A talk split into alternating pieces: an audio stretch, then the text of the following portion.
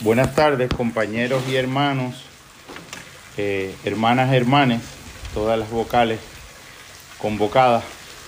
Eh, nos encontramos en nuestro primer encuentro de tercer seminario de amor, eh, el primer encuentro del tercer año de esta gesta, eh, pudiéramos llamar contracultural y psicoespiritual, contracultural porque hemos establecido la idea del proceso de amar como un ejercicio contracultural, hasta cierto punto contestatario también a anticapitalista por excelencia y psicoespiritual. Siempre en el espíritu del trabajo eh, establecemos tres premisas fundamentales que son axiomáticas para todo nuestro quehacer, entre algunas otras, pero establecemos siempre que todo lo sabemos entre todos. Ese planteamiento seminal de Paulo Freire, pedagogo de la liberación, que nos coloca automáticamente en un espacio de mesa, banquete de las ideas y en un espacio antijerárquico por excelencia de construcción cooperativa del conocimiento. En ese tipo de espacio, pues no, la experiencia de compartir conocimiento no es la de un sujeto A que tiene algo que se llama conocimiento, que se lo brinda como un objeto o como un objeto cognitivo o teórico a un sujeto B que recibe ese conocimiento, sino que es una experiencia comunitaria, sistémica, de construcción dialógica del conocimiento. Se crean las mejores condiciones posibles para que cada sujeto en el interior de su mismidad, pero en el nosotros comunitario, pueda producir, emerger desde él mismo esa articulación compleja y multifactorial que llamamos el entendimiento humano, producir entendimiento. También siempre planteamos que eh, nadie es tan rico como para que no pueda recibir algo de alguien, ni nadie tan pobre como para que no pueda darle algo a alguien. Es un planteamiento del teólogo de la liberación eh, Leonardo Boff, que nuevamente nos coloca en un espacio de universalidad eh, no asimétrica en lo humano. También siempre hacemos el planteamiento del el poeta insigne alemán eh, Wolfgang von Goethe, que de alguna manera sintetiza lo que en los ámbitos de la cognición, la motivación y el aprendizaje pudiéramos eh, llamar desde la psicología eh, el proceso de la motivación y dice que si tratas a los demás como lo que son, los haces ser más de eso que son pero si tratas a los demás como si ya fueran lo que podrían llegar a ser, los haces ser más lo que deberían ser. Eh, de algún modo, esas tres piezas hacen una especie de triangulación, de la misma manera que las tres piezas que desde la filosofía pudiéramos llamar hermenéutica, fenomenología y existencialismo, que son tres de los marcos referenciales para el abordaje del tema de hoy. El tema de hoy va a estar a cargo del doctor Evelio Yero Pérez, quien nos va a dar unas, unas pinceladas, porque es un tema exhaustivo, inefable e insondable también, sobre eh, un autor que es considerado como el autor de una de las obras fundamentales para el pensamiento filosófico en relación a los temas de la relación de religión con filosofía y de el, la, mal, la muy mal conversada eh, conversación y encuentro dialógico entre la ciencia, la religión, la razón y la fe, la creencia y la duda, el agnosticismo y la devoción religiosa.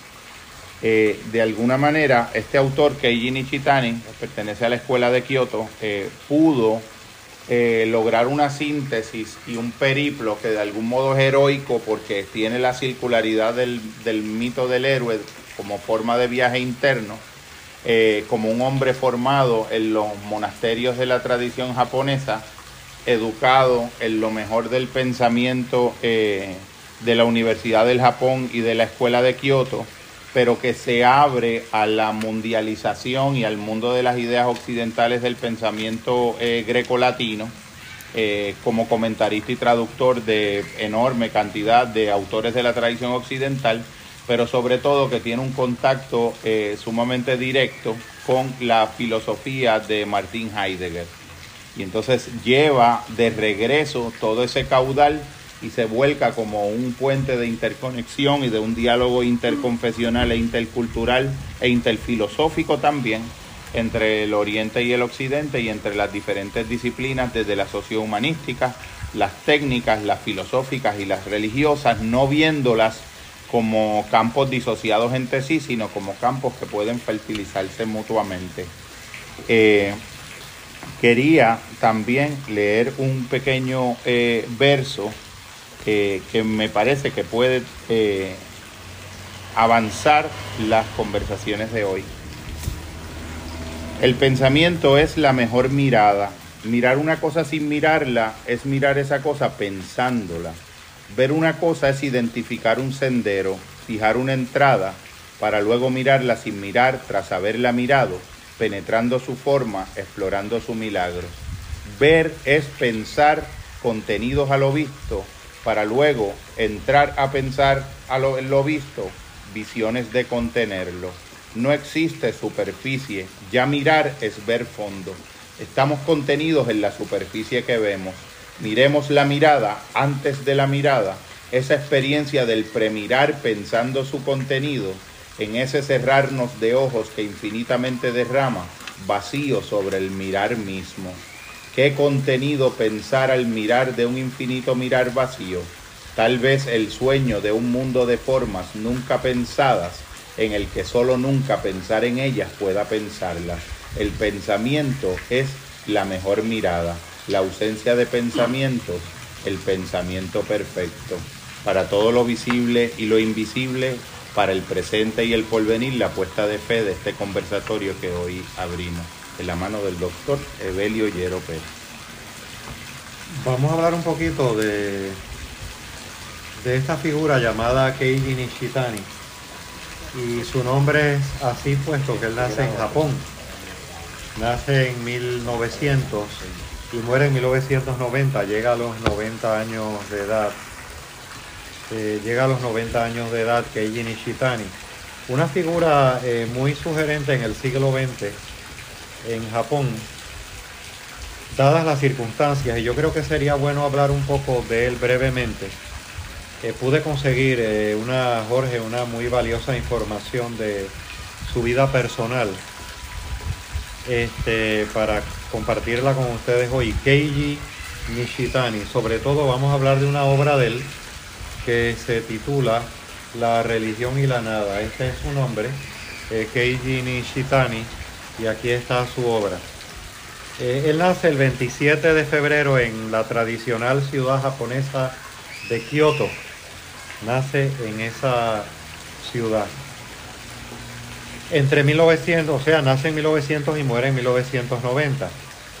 Eh, el siglo XX para Japón fue un siglo, vamos a ver las circunstancias en que él vive y quizás relacionar por qué él tiene unas reflexiones muy particulares para la vida, para él mismo en general y de cierta manera para todos nosotros, para todos los que estemos receptivos a Keiji Nishitani, que, que podamos y queramos estar receptivos a Keiji Nishitani. Keiji Nishitani ah, nace el 24 de noviembre de 1990. Le llaman un filósofo de la escuela de Kioto. ¿Por qué? Porque este grupo de filósofos le llamó mucho la atención, este grupo de japoneses. Uno de ellos era Nishida, el otro era Tanabe, eran sus maestros y sobre todo Nishida y Keiji Nishitani, que eran unos asiduos, sobre todo Nishitani, practicantes del budismo Zen, de la meditación Zen, de la meditación budista Zen. Eh, al grado de que en una de las meditaciones budistas, en uno de los monasterios, eh, pude conseguir un artículo muy sugerente que se llama La práctica del Zen Keiji Nishitani, por un compatriota del Orio Sotomu, este, es un texto eh, breve pero muy sugerente, muy sustancioso, de que él se sentía muy arraigado al alma colectiva japonesa y en el alma colectiva japonesa pues está la praxis o la práctica del budismo zen. Pero también las circunstancias en que vive Keiji Nishitani son también unos detonantes para propiciar en él a su sensibilidad particular una búsqueda. Por ejemplo, los japoneses habían invadido Manchuria, China, siglo XIX. Eh, la gran hostilidad entre los chinos y los japoneses, no se le debe decir nunca confundir a un chino con un japonés o un japonés con un chino, porque viene precisamente del siglo XIX de la invasión de los japoneses a Manchuria. Y fue una invasión, eh, como todo proceso de guerra, intenso, duro, en añadidura, a finales de ya en el siglo XX, la influencia de Occidente estaba muy marcada en el Japón. Sobre todo, el proceso de Hiroshima y Nagasaki tiene unas repercusiones muy fuertes en la comunidad japonesa y sobre todo en, y, también a nivel mundial, pero más con los actores directos que son la comunidad japonesa. Y muy específicamente en Kioto, donde hay un sentido muy tradicional japonés.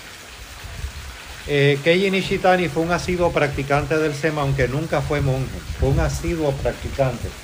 Pensó en ser monje budista Zen, este, al grado de que durante toda su práctica Zen, su práctica Zen fue tan significativa que hubo recomendaciones para otros monasterios Zen, hubo unas recomendaciones de parte de Daisetsu Teitaro Suzuki para que fuera bajo la enseñanza de determinados maestros recomendaciones escritas. Hubo recomendaciones escritas de, de Daisen eh, Teitaro Suzuki, el que trajo a conocer el budismo zen principalmente a la cultura occidental. Para el alma japonesa y sobre todo para alguien como eh, adelante, buenas. Estamos empezando, adelante.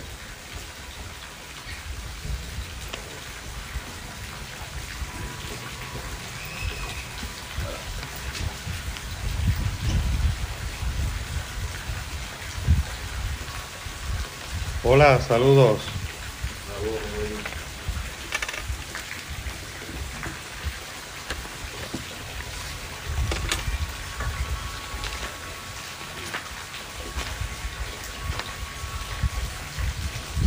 Adelante.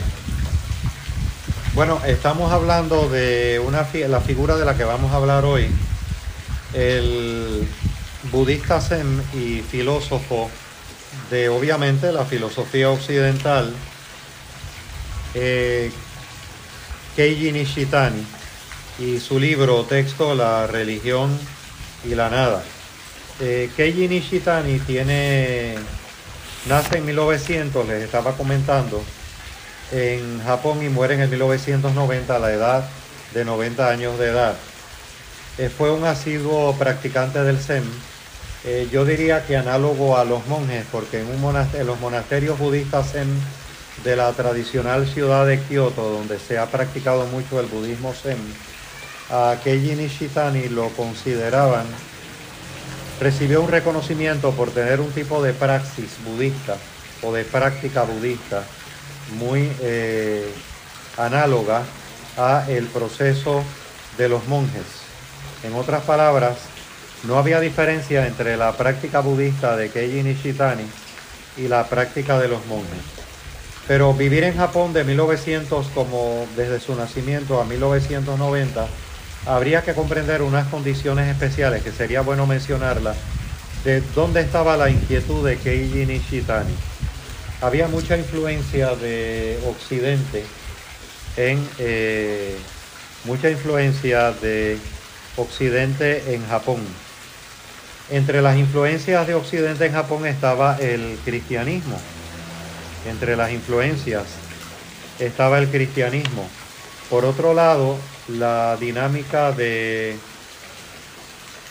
la influencia occidental en Japón a través del cristianismo a través de la llegada, por ejemplo, de los misioneros de la Compañía de Jesús, mejor conocido como los jesuitas, este, trajo eh, junto con el proceso de la culminación fue el hecho de lo acontecido al final de la Segunda Guerra Mundial o, para finalizar la Segunda Guerra Mundial, los sucesos de Hiroshima y Nagasaki. Eh, Keiji Nishitani tenía una práctica zen eh, tan asidua que era comparado con los monjes zen. Aunque en un momento dado pensó iniciarse en el monacato zen, no llegó a iniciarse en el monacato del budismo zen. Era un pensamiento muy autónomo, pero a la misma vez muy inherente a su alma japonesa, la invasión de Hiroshima y Nagasaki. Trae, y sobre todo en la ciudad imperial de Kioto, trae una no digamos una afinidad del autoritarismo imperial de Japón de parte de Keiji Nishitani, pero sí un sentido de crítica a la invasión estadounidense y muy particularmente los sucesos de Hiroshima y Nagasaki. Esa versión crítica, él siempre fue un pacifista, pero la versión crítica de la presencia estadounidense en Japón eh, con su esposa y con sus cinco hijos le lleva a una gran dificultad económica porque le gustaba mucho la docencia, tanto el magisterio de escuela como la universidad. Pero en ese espacio-tiempo, tanto el magisterio de escuela como el magisterio de universidad era un magisterio predominantemente público. Por lo tanto, las autoridades estadounidenses, eh, con sospechas de Keiji Nishitani por su visión crítica hacia los sucesos de Hiroshima y Nagasaki, y en añadidura también hacia la hacia una afinidad no con el Hirohito imperial, sino con su gobierno, se puede comprender por los sucesos de Hiroshima y Nagasaki. O sea, él no tenía, él tenía una actitud totalmente pacifista, él era un budista zen. Pero la dinámica de la de la invasión y del modo en que fue en Japón para el proceso de Hiroshima y Nagasaki, que fue horrible, actualmente en el punto exacto donde cayeron las bombas, está el Templo de la Paz en Hiroshima, está el Templo de la Paz, donde en un diálogo interreligioso todas las grandes religiones del mundo se unen para establecer un diálogo, este, un diálogo precioso. ¿Eso fue Eh, de, Sí, después, mucho después. En la actualidad está el Templo de la Paz que tocan el gong japonés y hay todo un proceso de oración mundial en silencio. Sí. ¿Y ese templo lo fundó? No, no, no, fue posterior. Fue posterior. Ahora, Keiji Nishitani, muy consternado con el devenir de su país, eh, le hizo sus declaraciones públicas y le fue muy difícil eh, conseguir trabajo por la dinámica misma de las autoridades estadounidenses. Pasó lo mismo en Hawái y pasó lo mismo en California cuando el proceso de Hiroshima y Nagasaki con la comunidad japonesa. Hay un documental muy interesante sobre ese tema en particular de la comunidad japonesa en Hawái y la comunidad japonesa en Los Ángeles, California, en el contexto de Hiroshima y Nagasaki. Pero eh, Nishitani, precisamente por las muertes de Hiroshima, las muertes de Nagasaki, el tocarle tan de cerca como a su nacionalidad, su práctica del budismo zen le lleva a una búsqueda muy arraigada del sentido de la existencia. Y un día visitando en la ciudad imperial de Kioto, visitando una librería, ve un libro de Kitaro Nishida con respecto a la filosofía occidental. Eh, Kitaro Nishida fue un maestro eh, predominante en la escuela superior, en lo que le llamamos high school, y le fascinaba particularmente la filosofía y también practicante del budismo zen. Pero el insumo ya en el siglo XX del, de Occidente, muy en particularmente el cristianismo, a través de los procesos de la Compañía de Jesús, el proceso de su práctica del budismo zen, el proceso de la llegada de la filosofía occidental, le lleva a vivir una paradoja. Eh, él mismo consideró su vida una paradoja.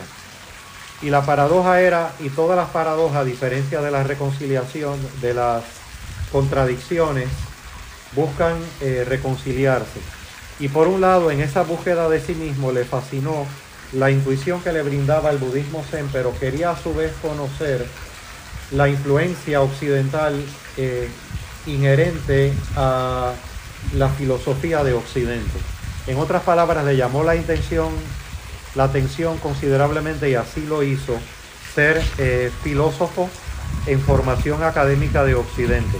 Pero vuelvo a reiterar, no había diferencia entre su práctica y la práctica de los monjes al grado de que uno de los monasterios más eh, reglamentarios de Kioto le concedió un, un grado honorario en términos de que toda su labor meditativa, tiempos de inversión meditativo era análogo a los monjes. Y sobre todo asistía a lo que se llamaba el Seshin. El Seshin era el, en- el encuentro en el Sendó con un maestro Zen en función de llevarle unas inquietudes y el maestro Zen le daba un koan. Eh, por otro lado, eh, eh, imbuido del alma japonesa, algo análogo a ese gran director de cine Akira Kurosawa, le llamó mucho la atención Occidente al grado de que fue un gran filósofo formado en lo académico, recibió su grado doctoral de la Universidad de Kioto por su disertación Las ideas en torno a la realidad en los filósofos Schelling y Bergson y estudió en Friburgo de 1937 a 1939.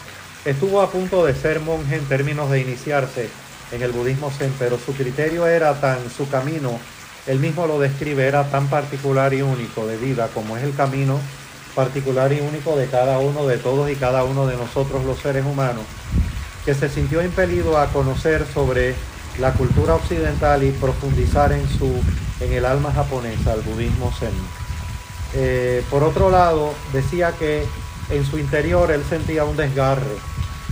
Y el desgarre que sentía lo comparaba como buen japonés y buen budista zen con estar sentado en una habitación, en una casa de invierno japonesa en Kioto, viendo caer los copos de nieve, viendo la naturaleza, pero viéndola desde el interior de la casa y no coparticipando con la naturaleza y con la nieve. Se sentía de alguna manera escindido de la realidad hasta que en una de sus meditaciones zen, junto con la práctica reflexiva de la filosofía, dice que no fue nada significativo como una iluminación repentina zen, no fue nada necesariamente místico, pero de una manera muy armoniosa experimentó por primera vez en su vida, en un momento dado de su vida, después de una gran práctica asidua zen y sobre todo después de una gran incursión en la filosofía occidental y tratar de vivir la paradoja de esos dos caminos, uno intelectual y el otro vivencial, experimentó un día que esa nieve que visualizaba desde la ventana de su casa y la visualizaba desde el interior, él era uno con la nieve, la caída de los copos de la nieve, y se sintió agradecido a la vida por experimentar una unidad tan hermosa, tan significativa, tan real y a la vez tan llena de poesía y de estética. En ese sentido, entonces, eh, Keiji Nishitani cumple con lo que dijo el poeta austriaco Rainer Maria Rilke, busca la profundidad de las cosas. Allí nunca lo- logra descender la ironía.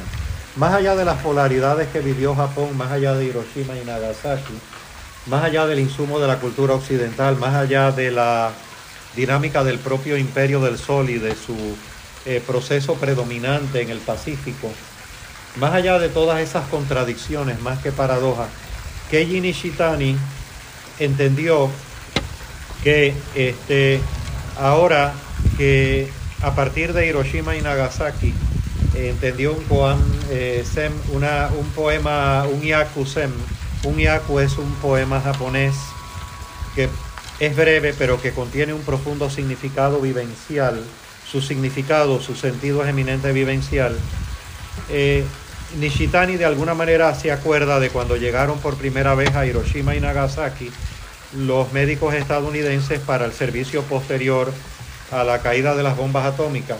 Cuando uno de los directores del hospital japonés le dijeron, ahí están los estadounidenses, ¿qué le decimos? El director japonés le dijo, dígales, y ese era el espíritu también de Nishitani, dígales que ahora que mi casa está totalmente destruida, puedo contemplar la luna llena, la hermosa luna llena. Entonces, el elemento de Nishitani en ese sentido fue siempre una búsqueda en él de conciliarse con la realidad en su sentido más prístino y conciliarse con los demás. O sea, es una inquietud que está presente probablemente tanto en el budismo zen como en el cristianismo, en el contexto budista. En el contexto budista, por ejemplo, se plantea que nuestra afinidad, nuestra afinidad en el camino budista, nuestra afinidad con asumir que lo impermanente debe ser permanente es la fuente de todos los errores. O sea, el problema no es en el budismo que lo impermanente de la vida sea impermanente. El problema es que queremos, deseamos, tenemos el apego de que lo impermanente sea permanente y que ese aspecto es inherente a la existencia. Para eso, para Nishitani ese elemento estaba claro. Y también en sus estudios eh, con respecto al cristianismo desde la perspectiva eh, teológica y filosófica. ¿En qué sentido? Bueno, el cristianismo plantea algo análogo en su profundidad. Plantea que lo que se ha denominado de una manera a veces estereotipada, de cliché, como pecado, es más aplicable la noción de una interpretación griega del cristianismo, que es la interpretación amartia. Amartia significa literalmente un lanzador del blanco que erra en el blanco, que no da en el blanco. ¿Y qué implica no dar en el blanco? Pues amartia es errar en el blanco, es el real pecado cristiano. Y ese pecado también es inherente, esa, esa condición es inherente a la existencia. ¿Y qué implica?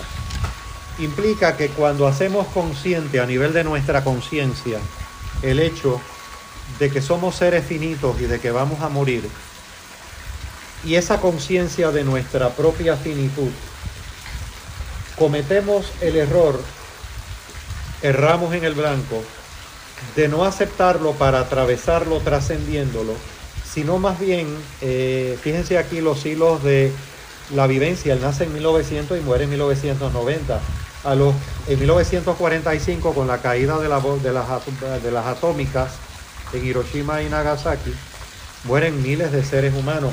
Una, en el lugar exacto donde cae la bomba, quedó impregnado un cuerpo humano, el único residuo que quedó fue la radiación en una pared de ese cuerpo que quedó en el lugar exacto donde cae la bomba, que estaba pasando una persona. Lo único que quedó de esa persona fue la radiación impregnada en la pared. Entonces, el atravesar la muerte para experimentar algo más eh, implica aceptar la realidad de la muerte, pero el no aceptarla significa desde la perspectiva profunda cristiana, análoga a la budista, porque para él era bien importante el diálogo interreligioso.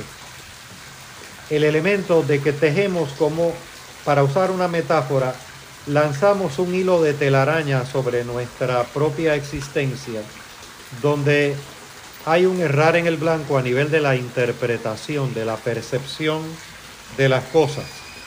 Por lo tanto, este problema fundamental de la existencia, desde el lado budista, que nos apegamos a lo impermanente y queremos que lo impermanente sea permanente. Por ejemplo, queremos que nuestros seres queridos vivan para siempre. Queremos que las situaciones se mantengan análogas, sobre todo las buenas para siempre. Pero este hecho de no reconocer que todo es impermanente, incluyendo nosotros mismos, y aferrarnos a lo impermanente como permanente, es el gran error perceptual que no es meramente una perspectiva budista, es un problema inherente a la existencia humana.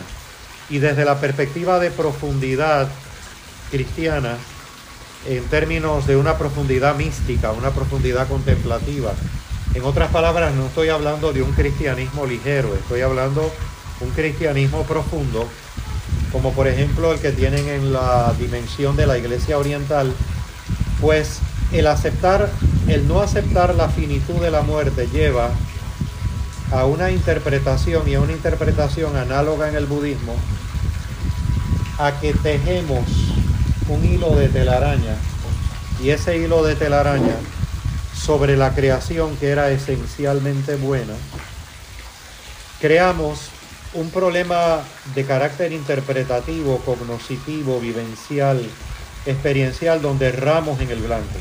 Pero ya de por sí se presenta un problema y el problema que se presenta es que aunque ese error perceptual que lo detecta tanto el budismo como el cristianismo, ese aspecto inherente a la existencia misma, inherente y relacionado con nuestra conciencia desde la perspectiva del budismo, repito, que no que aceptamos, no aceptamos lo impermanente como impermanente, sino que queremos que sea para siempre. Y desde la perspectiva cristiana, reitero, que no aceptamos nuestra propia finitud para trascenderla y por lo tanto descubrir nuestro lugar en el cosmos, no es algo de lo cual estamos conscientes. En otras palabras, la gran problemática radica en que no somos conscientes de que hay un error fundamental en nuestro modo de abordar la realidad, las cosas y nuestra interrelación con los demás. En otras palabras, el grave problema es que asumimos, en el caso del budismo, la ilusión de lo impermanente por permanente y el extender una telaraña desde la perspectiva cristiana sobre la realidad como real cuando no es real. O sea, estamos dentro de un espejismo no sabiendo que estamos en un espejismo. Pero entonces, ¿cómo vamos a poder saber que estamos en un espejismo si no sabemos que estamos en un espejismo?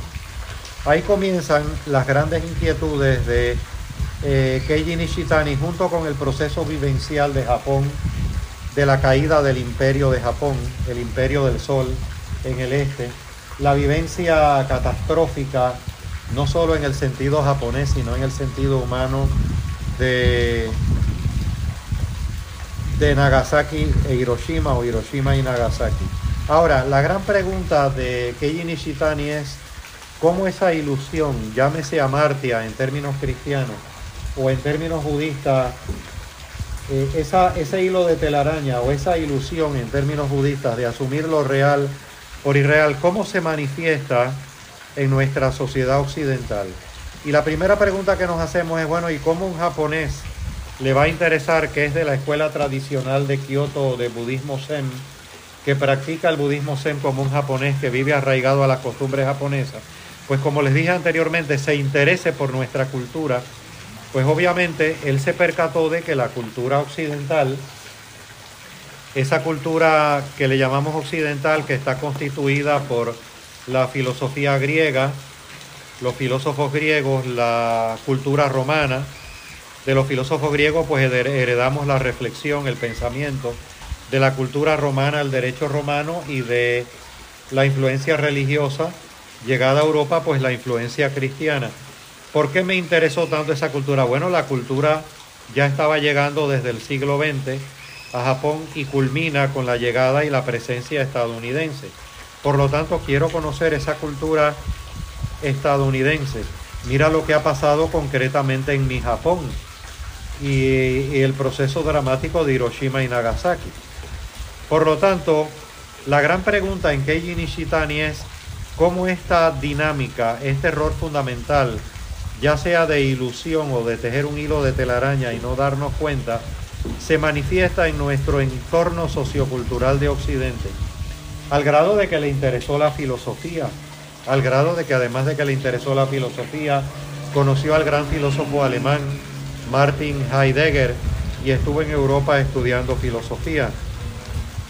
Y cuán doloroso fue el proceso de Hiroshima y Nagasaki, que se tornó un crítico y él mismo narra que tuvo momentos de angustias muy grandes al no poder mantener económicamente a sus cinco hijos y su esposa, porque el sistema público de Japón predominantemente, pues el sistema de enseñanza universitaria era público y entonces desde la perspectiva estadounidense, él era percibido que no era así como un defensor del imperio, del imperio nipón, que no era así. Eh, en Keiji Nishitani hay otra perspectiva de la existencia. Precisamente el no poder mantener a su esposa y a sus hijos.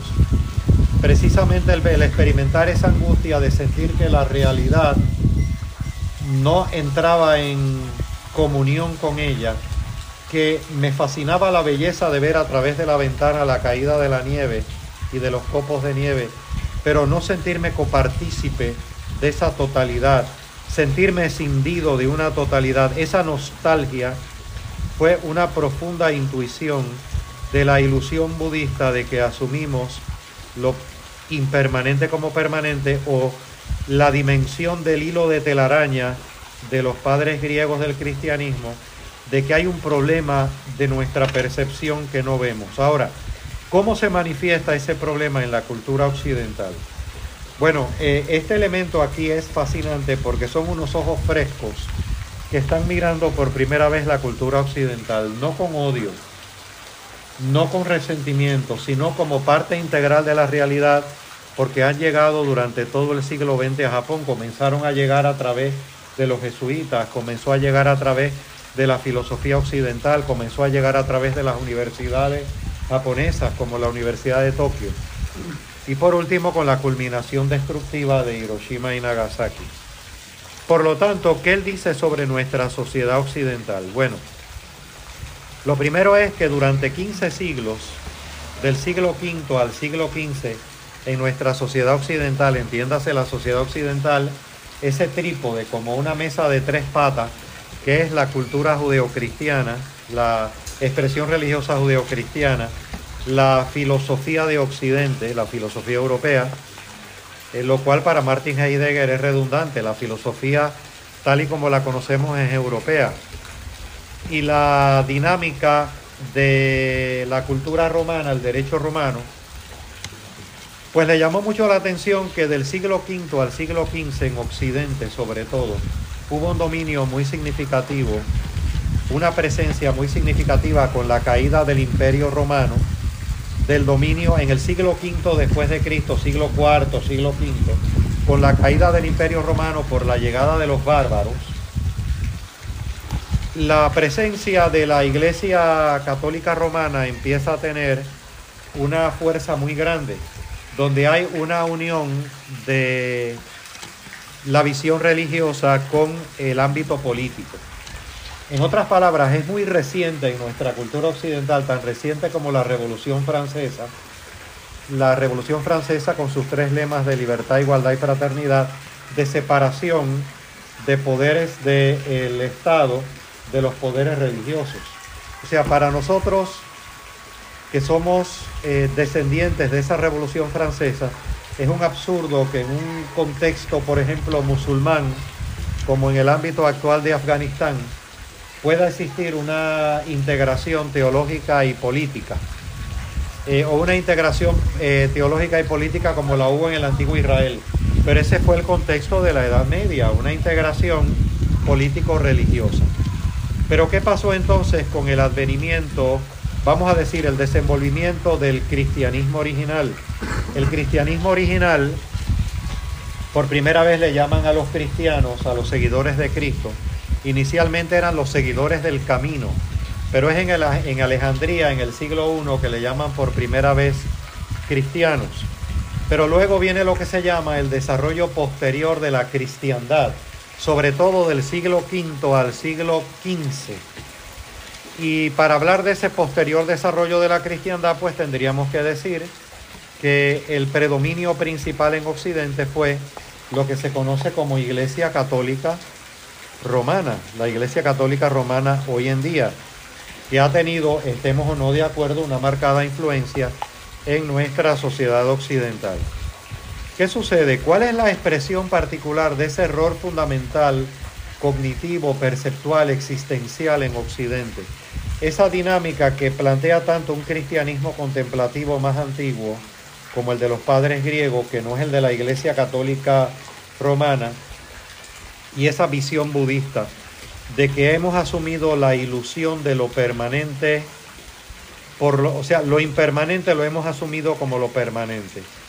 Y ese punto de partida, asumimos que estamos en la realidad, pero ese punto de partida ha traído grandes desaciertos en el contexto humano. Dicho de otra manera, más allá del budismo y del cristianismo, en Keiji Nishitani existe la intuición de que hay algo que nos estamos perdiendo en lo cotidiano.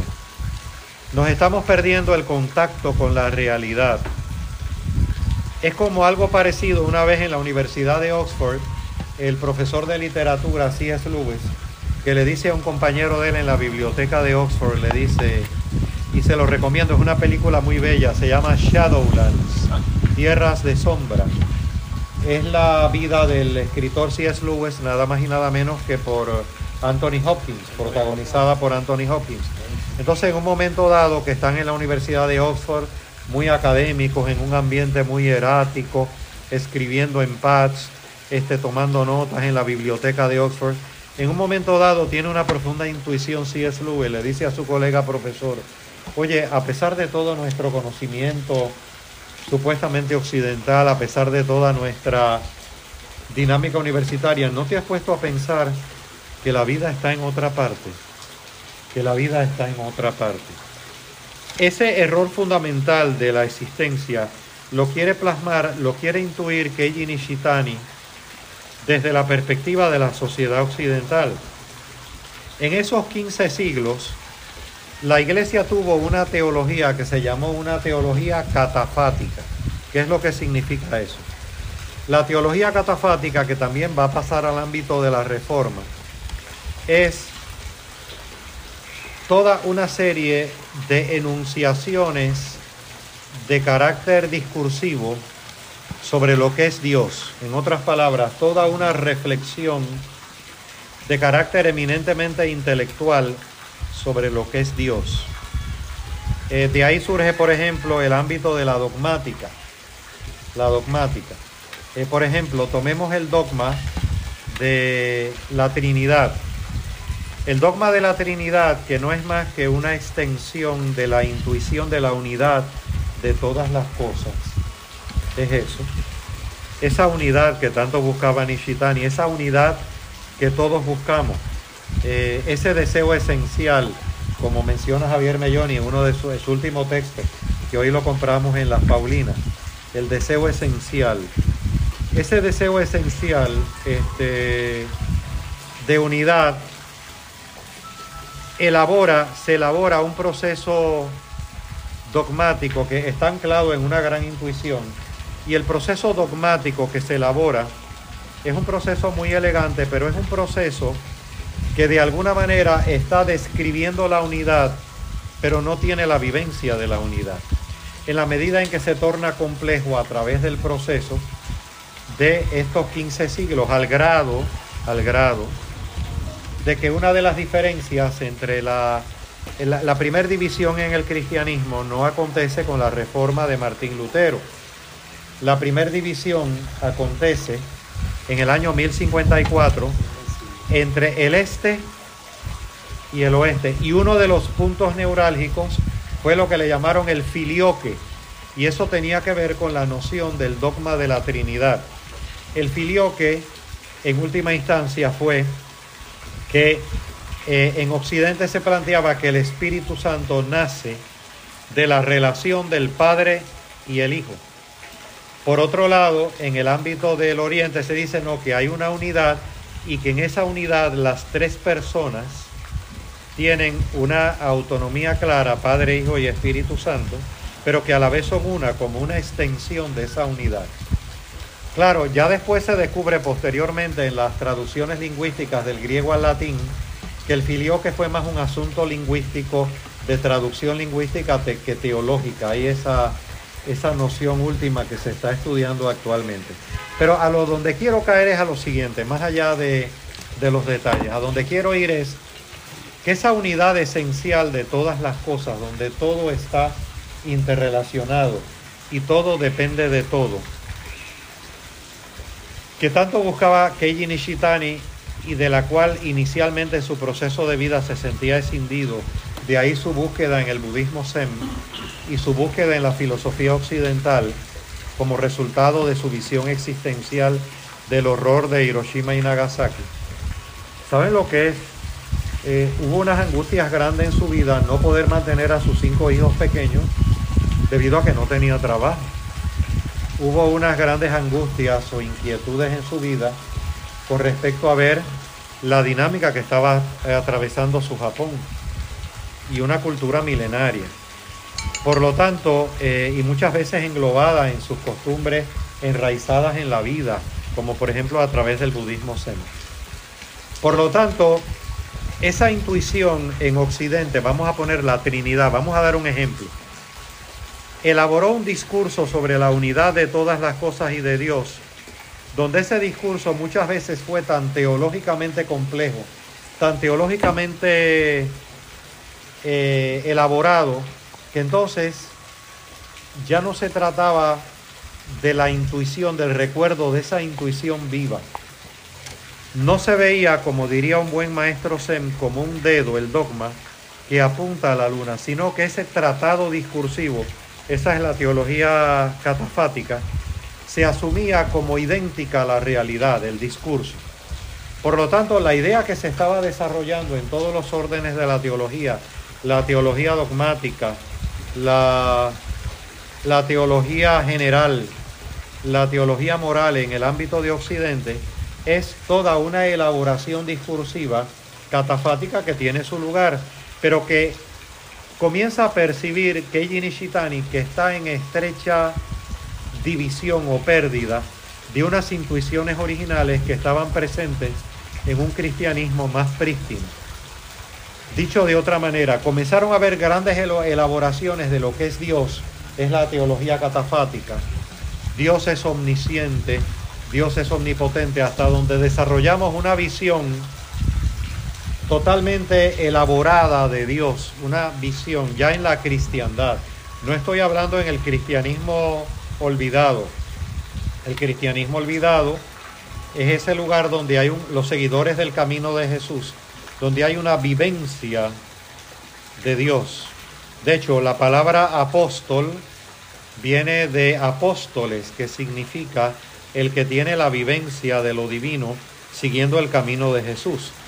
Pero estamos hablando de que hay una elaboración a través de la teología general de la, en la cristiandad en esos 15 siglos.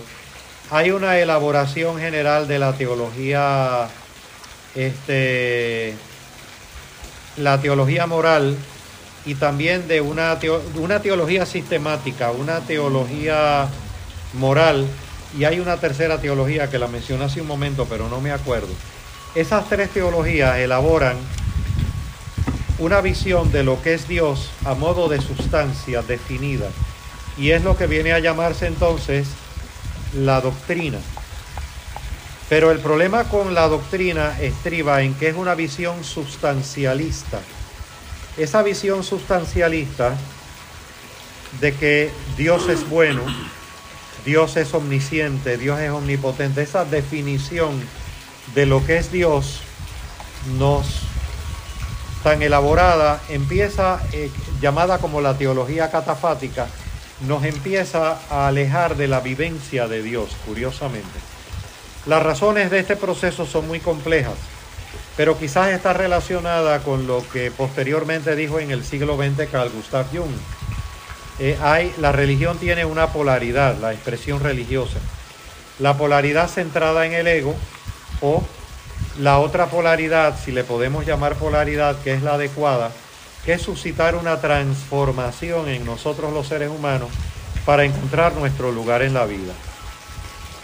En otras palabras, a Keiji Nishitani le fascinaba la perspectiva de la religión, no en el grado en que le interesaría hoy en día a un religioso, por ejemplo, cristiano, sino desde la perspectiva de su sentido original, volver a reintegrarnos a las fuerzas de la vida, volver a ese sentido prístino de la enseñanza de Cristo o a la vida contemplativa.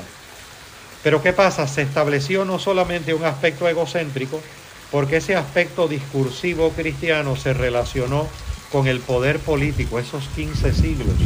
Hay un momento dado, ya incluso en pleno renacimiento, que el Papa Julio II se habla de los ejércitos que tiene el Papa Julio II, los ejércitos que tiene. Por lo tanto, el Papa tiene ejércitos, están las cruzadas, hay un elemento en la cristiandad de unión de lo teológico y lo político. Por lo tanto, la idea que tenemos de lo divino y de lo teológico en Occidente es una idea elaborada discursivamente anclada en un discurso teológico que tiene su sentido y tiene su lugar, no lo estoy negando, pero nos aleja de la vivencia. De hecho, el contraste de ese proceso en la misma Iglesia Católica Romana lo recoge el monje contemplativo Thomas Merton de la actualidad, eh, de origen francés, radicado desde la niñez en Estados Unidos, en el monasterio de Kentucky de Getsemaní. Les recomiendo el libro que se llama Semillas de Contemplación. Semillas de Contemplación es lo contrario a la teología catafática. La teología catafática es, este, la teología catafática es decir, toda una elaboración teológica sobre Dios, sustancial. ¿Qué? Catafática. Con C. Mientras que en Semillas de Contemplación un Thomas Merton pone lo que se llama la teología apofática. Aquellas personas dentro de la iglesia, Evagrio Póntico, y sobre todo va a la iglesia occidental. No hablemos ahora de la iglesia ortodoxa porque ahí hay otra dinámica. Pero es en Occidente donde Keiji Nishitani va a ver esta presencia. ¿Y por qué? Porque entonces la religión va a estar íntimamente relacionada con el devenir de Occidente, con el desarrollo filosófico y el desarrollo científico. ¿Y en qué sentido? ¿En qué sentido? Pues en uno muy especial. Hay una visión catafática de Dios, o sea, esta es la realidad descrita discursivamente, sustancial, elaborada, al grado de que en un momento dado había toda una discusión en lo que se llamó la escolástica de cuántos ángeles podían haber en la cabeza de un alfiler. O sea, había una definición de la realidad. Precisamente esa realidad en unión de la cristiandad. Fíjense que hago una división relativa entre cristianismo y cristiandad. Cristianismo como la teología apofática, la búsqueda de Dios a través de lo que no es Dios. O sea, la búsqueda de Dios no a través del discurso, sino a través del silencio. Y siempre la relación entre la teología oficial catafática de la iglesia y los contemplativos, los que buscan a Dios a través del silencio, no ha sido una relación muy armoniosa. Incluso en los que oficialmente hoy son considerados santos y doctores de la iglesia.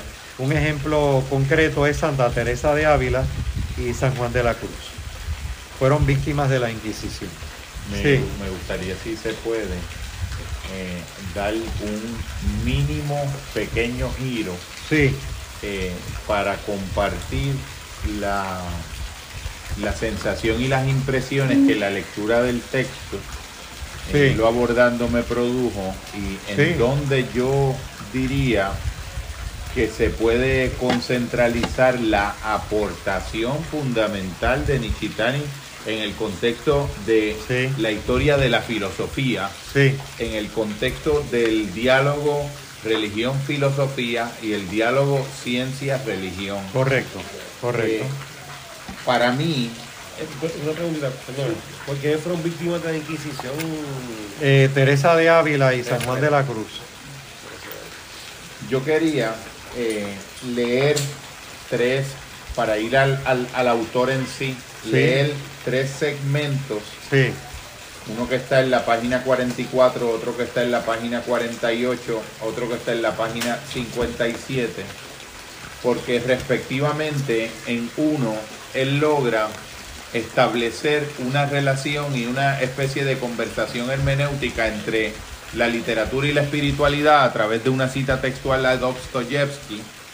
En otro habla sobre algo en lo que yo veo unos paralelismos y un enlace entre la neurociencia y la espiritualidad a través del párrafo donde describe la experiencia del mosquito en el cuarto y otro en la página 57 donde él haciendo alusión a un tratado eh, de la Sí. tradición zen sí, eh, me parece que logra clarificar de un modo prístino la diferencia filosófica entre la duda que le llamamos la duda cartesiana, la duda metódica cartesiana, Claro, lo, lo que quería era establecer primero como una, contexto. una estructura en el devenir sociocultural de Occidente. Entonces voy Antes- a... ah, pero, ves, antes de ello, me- esa estructura, situarla, ¿no? Sí, sí, sí. Por ejemplo, entonces, pero, pero déjame situar un momentito Por la supuesto. estructura. Sí. ¿Por qué situar el, en el devenir sociocultural el proceso para entonces entrar a la textualidad? Ok, Por ejemplo, Occidente entonces tuvo el renacimiento, era volver a la tradición greco-romana que había olvidado la Iglesia Católica Romana a través de la cristiandad, de la escolástica. Pero además del renacimiento, el renacimiento trajo una visión antropocéntrica, mientras que en el medievo el ser humano era el siervo de Dios, en el renacimiento es el co-creador. Pero junto con el renacimiento viene la revolución comercial. Junto con la revolución comercial viene la ilustración y la reforma. Y por último llega la revolución industrial. Por lo tanto, la reacción del renacimiento, la reacción de la que se viene a llamar la modernidad, la época moderna, la visión antropológica del renacimiento, antropocéntrica, la revolución comercial, la ilustración, la revolución industrial y la reforma, es una reacción a esos 15 siglos de cristiandad, de cristiandad, este, en términos de un dominio teológico político de la cristiandad donde ya estaba definido el mundo y Dios estaba definido. Dios estaba definido. Este, de alguna manera, aunque claro, entiendo que estoy siendo un poco forzado porque el proceso es más complejo. Es en ese contexto entonces que entra el elemento de Nishitani de una manera más profunda hablar de un campo de razón, un campo de nilidad y un campo de vacuidad. Y ahora dale, ahora puedes, ahora adelante. primero me sirvo de un de una distinción que en algún momento escuchara plantear a Antonio de Melo, Antonio de Melo, sobre que en las funciones lingüísticas existían tres tipos de lenguaje que era importante diferenciar con claridad. El lenguaje sobre las cosas, el lenguaje sobre el pensamiento que está pensando las cosas, o sea, que el objeto, el objeto no es el objeto de referencia, sino el, el pensar mismo del objeto, es el lenguaje. Y el lenguaje que habla sobre el sujeto que está pensando el pensamiento que piensa las cosas. Casi siempre eh, eh, este tipo de distinciones que son más sutiles y que son las que llevaron a decir a Jung esa, e, ese planteamiento sentencioso y enigmático de la religión es un, el mecanismo de, es un mecanismo de defensa del hombre contra la experiencia de Dios. Me parece que es algo digno de mucha reflexión. La religión es un mecanismo de defensa del hombre contra la experiencia de, Dios. Claro, ¿dónde es que dice Jung esa expresión en el contexto occidental? Exactamente. O sea, se hace importante eh, contextualizar, contextualizar. O sea, ¿por qué hay un campo de razón en Keiji Nishitani.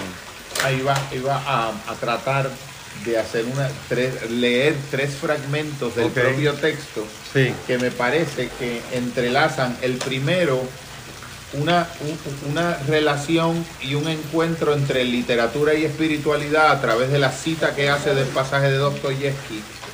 Un entrelazamiento entre neurociencia y espiritualidad a través de la sutil descripción que hace en un párrafo sobre la experiencia de ver un mosquito en su cuarto.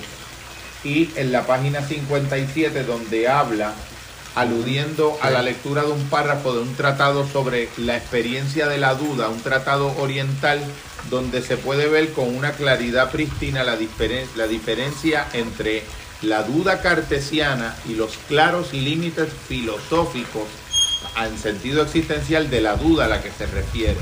Él menciona lo siguiente, Frente a la muerte y la nilidad, toda vida y toda existencia pierde su certeza y su importancia como realidad y se ven irreales.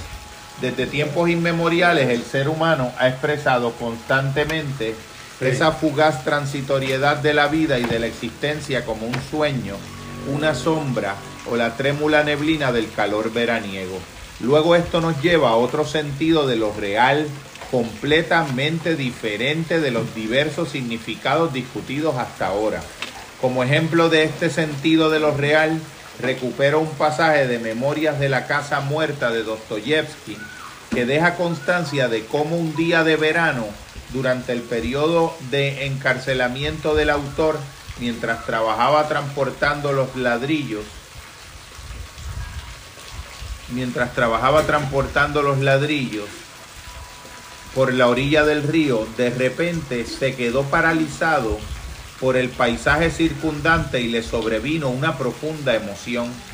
Al meditar sobre las estepas yermas y desoladas, el brillo del sol en lo alto del azul inmenso de la bóveda celeste, por aquí que se me está moviendo, eh, y el canto lejano de la Kirguis que flotaba en su camino, río a través escribe, miras largo rato, esto es Dostoyevsky, Miras largo rato y divisas, finalmente, mísera y ahumada tienda de nómadas. Divisas el humito junto a la tienda, una kirguis que por allí labora con sus ovejas. Todo aquello pobre y salvaje, pero libre. Divisas algún pájaro por el aire azul, transparente, y largo rato con tesón sigue su vuelo. Ya se cierne sobre el agua, ya desaparece de un aletazo, ya finalmente se reduce a un punto apenas perceptible, hasta la pobre, mezquina florecilla del campo que me encontraba en primavera, precoz en las quiebras de la pétrea ribera, fijaba como morbosamente mi atención.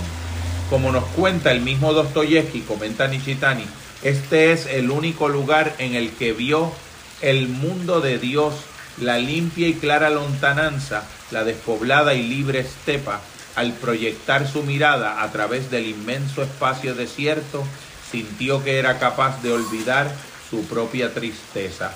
Las cosas que atraen la atención de Dostoyevsky, una espiral de humo, la mujer que cuida de su rebaño, la pobre tienda, el pájaro que vuela, son cosas con las que estamos en contacto en nuestras vidas cotidianas.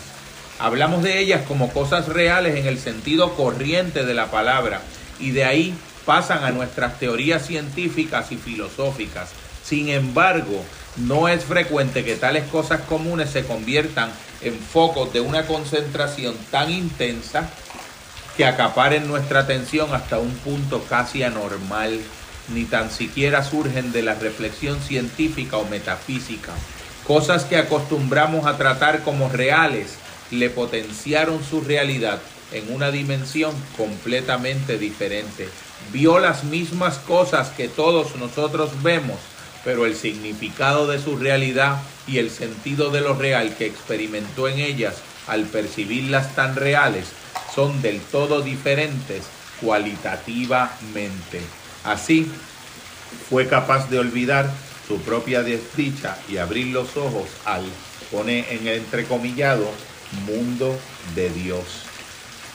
El párrafo del mosquito que me parece que es una verdadera genialidad es el siguiente. Porque aquí entiendo que logra una, una sutileza tal que permite, tiende puentes de conversabilidad entre la neurociencia y la espiritualidad al grado en que lo he podido ver en autores como Jacobo Greenberg Silverbaum, cuando planteaba que la cualidad de la experiencia es conciencia. Un verano, palabra de Nichitani, un mosquito vuela desde el exterior hacia mi habitación, zumba alegremente, como si estuviera regocijándose por haber encontrado a su presa. Con un simple movimiento lo cojo y lo aplasto en la palma de mi mano y en ese momento final emite un sonido estridente de dolor. No hay otra palabra para describirlo. El sonido que emite es diferente del aullido de un perro o de los gritos humanos, pero en su esencia es el mismo sonido de dolor. Puede ser que cada uno de esos sonidos no sea más que las vibraciones del aire moviéndose en diferentes longitudes de onda, pero todos ellos poseen una misma cualidad o esencia que nos hace percibirlos como señales de dolor. Nuestra intuición inmediata del dolor en el sonido de un mosquito no tiene lugar en ese campo de la simpatía anímica. Además, podríamos dejar de ver en esto la antigua creencia de que los animales tienen alma. En este sentido, independientemente de todo lo que defiendan los modernos fisiólogos mecanicistas o psicólogos funcionalistas ocupados en intentar eliminar la noción de alma, no podemos sino decir que hay algo, incluso en los animales, para lo que no tenemos otro nombre que uno que nos ha legado el pasado, el alma. Y la tercera cita, que me parece fundamental, que es donde se da el elemento de lo cartesiano, porque aquí se ve con una nitidez el que él haya escogido eh, la anécdota del encuentro del maestro Zen y la cita que voy a leer creo que da en la médula de la diferenciación entre la duda cartesiana, que es la duda del modo de ser y de estar en el mundo del hombre contemporáneo, que es parte, el fundamento de la subjetividad, que es parte del problema que intenta la propuesta de Nishitani eh, puntualizar. Un monje llamado Tinchan So, pronunciado Hokosa en japonés, le preguntó una vez al famoso maestro Zen Lin Chi en japonés Rinzai, ¿cuál es la esencia del budismo? Lin Chi le dio una bofetada y le apartó de un empujón. Tin Chanzo se sumió repentinamente en un estado de recogimiento y permanecía tan inmóvil y en tal completo olvido de sí que un monje cercano tuvo que recordarle que se inclinase ante su maestro. En el momento de hacer la reverencia, dijo que había alcanzado la gran iluminación. Ese olvido de sí inmóvil no indica un mero estado psicológico, es la gran realidad instantánea a la que me refería anteriormente, que se hace presente y toma completa posesión de la mente y el cuerpo. Aquí tenemos el hacerse presente de la gran duda. Este tipo de aparición radical probablemente es resultado de una gran oportunidad que se presenta tras muchos ejercicios religiosos. Sin embargo, reiterando lo que dije antes, cada duda que es verdaderamente real, incluso si no es tan evidente como la duda de Tin Chanzo, contiene algo semejante. Existen diferencias de profundidad y de intensidad, pero cualitativamente hablando, en términos de su carácter existencial, vienen a ser la misma cosa. De entre las muchas alusiones en la literatura zen al estímulo de la gran duda, me gustaría destacar aquí un pasaje de los sermones de Takusui del siglo XVIII, y aquí es que está la médula de esta selección. El método para ser practicado es como sigue. Vas a dudar sobre el sujeto que en ti oye los sonidos. Todos los sonidos en un momento dado son oídos porque ciertamente hay en ti un sujeto que oye. A pesar de que puedes oír los sonidos con tus oídos, los agujeros de tus orejas no son el sujeto que oye. Si lo fueran, los muertos también oirían los sonidos. Debes dudar profundamente una y otra vez preguntándote a ti mismo qué podría ser el sujeto que oye. Ese es el Atma Vichara de, de Ramana Maharshi. No atiendas a pensamientos ilusorios ni a las ideas que se te pueden ocurrir. Tan solo duda más y más profundamente, recogiendo en ti mismo toda la fuerza que hay en ti, sin aspirar a algo o esperar algo de antemano, sin aspirar a algo o esperar algo de antemano, sin intentar ser iluminado e incluso sin intentar no intentar ser iluminado. Llega a ser un niño en tu propio corazón. Aún así, sin embargo, sigue dudando, encontrarás posible localizar al sujeto que oye. Debes explorar aún más lejos, únicamente allí donde no hay nada para ser encontrado. Duda profundamente desde un estado de concentración, no mirando ni hacia adelante ni hacia atrás, ni a derecha ni a izquierda. Llega a ser por completo como un muerto, descuidado incluso de la presencia de tu propia persona. Cuando este método sea practicado más y más profundamente, llegarás a un estado de ser de completo olvido de ti y de vacío, que no es la nada occidental, que después lo debemos discutir. Sin embargo, incluso entonces debes sacar a relucir la gran duda. ¿Cuál es el sujeto que oye y duda aún más a fondo, siendo todo el tiempo como un muerto? Y después de esto, cuando ya no adviertas tu ser del todo como un muerto y no seas ya consciente del procedimiento de la gran duda, sino que te conviertas en una gran masa de duda por los cuatro costados, de repente llegará un momento en el que emergerás a una trascendencia llamada la gran iluminación, como si hubieras despertado de un gran sueño o como si habiendo estado completamente muerto, de repente hubieras resucitado. Y comenta brevemente sobre este texto citado en el libro de Nishitani, el propio Nishitani. Es obvio que el método de duda descrito aquí es total y cualitativamente diferente del de Descartes. Pertenece a la clase de duda que hemos venido considerando aquí, en donde la muerte o la nihilidad se realiza en el yo, ambas en el sentido de hacerse presentes a la conciencia como algo real y en el sentido de convertirse en algo espiritualmente real. Este método de duda también nos ayuda a entender por qué el budismo zen se refiere a la duda radical como la gran muerte.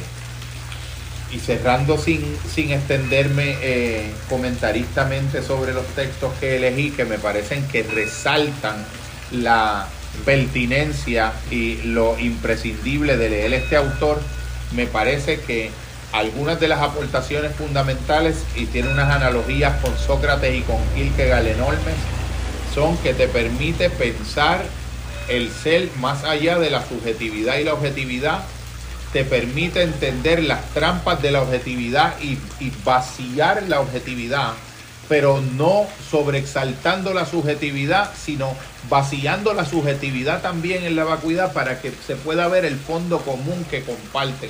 Una cosa totalmente diferente de la nada de los existencialistas del siglo XX y del pensamiento que teoriza sobre la nada, pero que no incluye al propio sujeto en la radicalización del proceso de duda de la nada.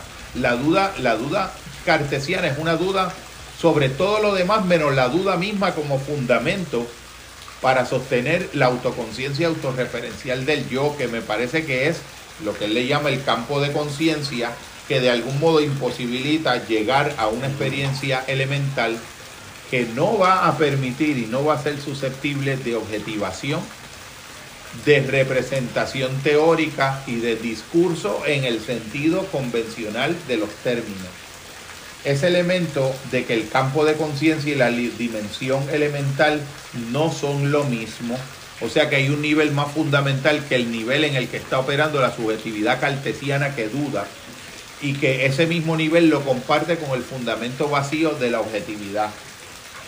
Que la religión y la filosofía no son actividades eh, tan disociables como nuestra tradición occidental no las ha pensado y que de algún modo tal vez pudiera yo decir, haciendo una, un, balance conciliatorio, que nuestra, la manera en que se desarrolló la fenomenología religiosa en la historia de la religión, de la cristiandad, que era el término Christendom, era el término que usaba el propio Kierkegaard para vituperar la manera traicionada de entender la espiritualidad de los religiosos y el verdadero misterio de una opción radical de salto de fe que era una paradoja inefable que no era, como diría el compañero Isaac de Nive, nunca podía ser motivo de contienda ni griterío, ni nunca motivo de litigio.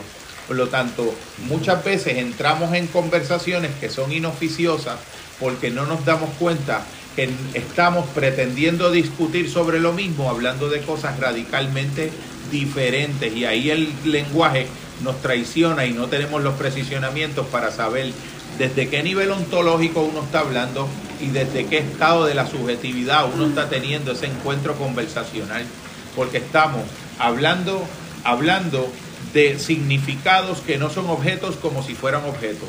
Estamos hablando de realidades que las discutimos como si fueran planteamientos denunciados objetivables que pudieran de un modo veritativo verse como cierto o falso. Estamos hablando de algo que es lo que fundamenta lo real a un nivel que permite hablar de algo que eventualmente pudiera llamarse cierto o falso.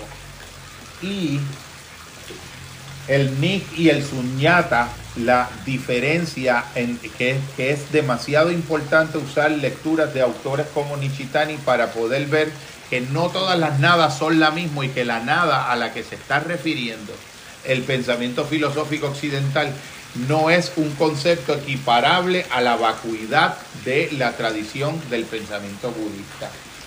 Y que tal vez sea ese la riqueza semántica que tiene la idea misma de la vacuidad pudiera venir en auxilio de entender qué es lo que ocurre con el sujeto contemporáneo que a través del discurso teórico sobre la nada, pero no vivencial, deconstruye todas las realidades posibles, lo ironiza todo, pero no en el sentido en que Sócrates era irónico, que era en un sentido infinitamente negativo, porque no era para postular algo, era un sentido en donde Sócrates se incluía a él mismo.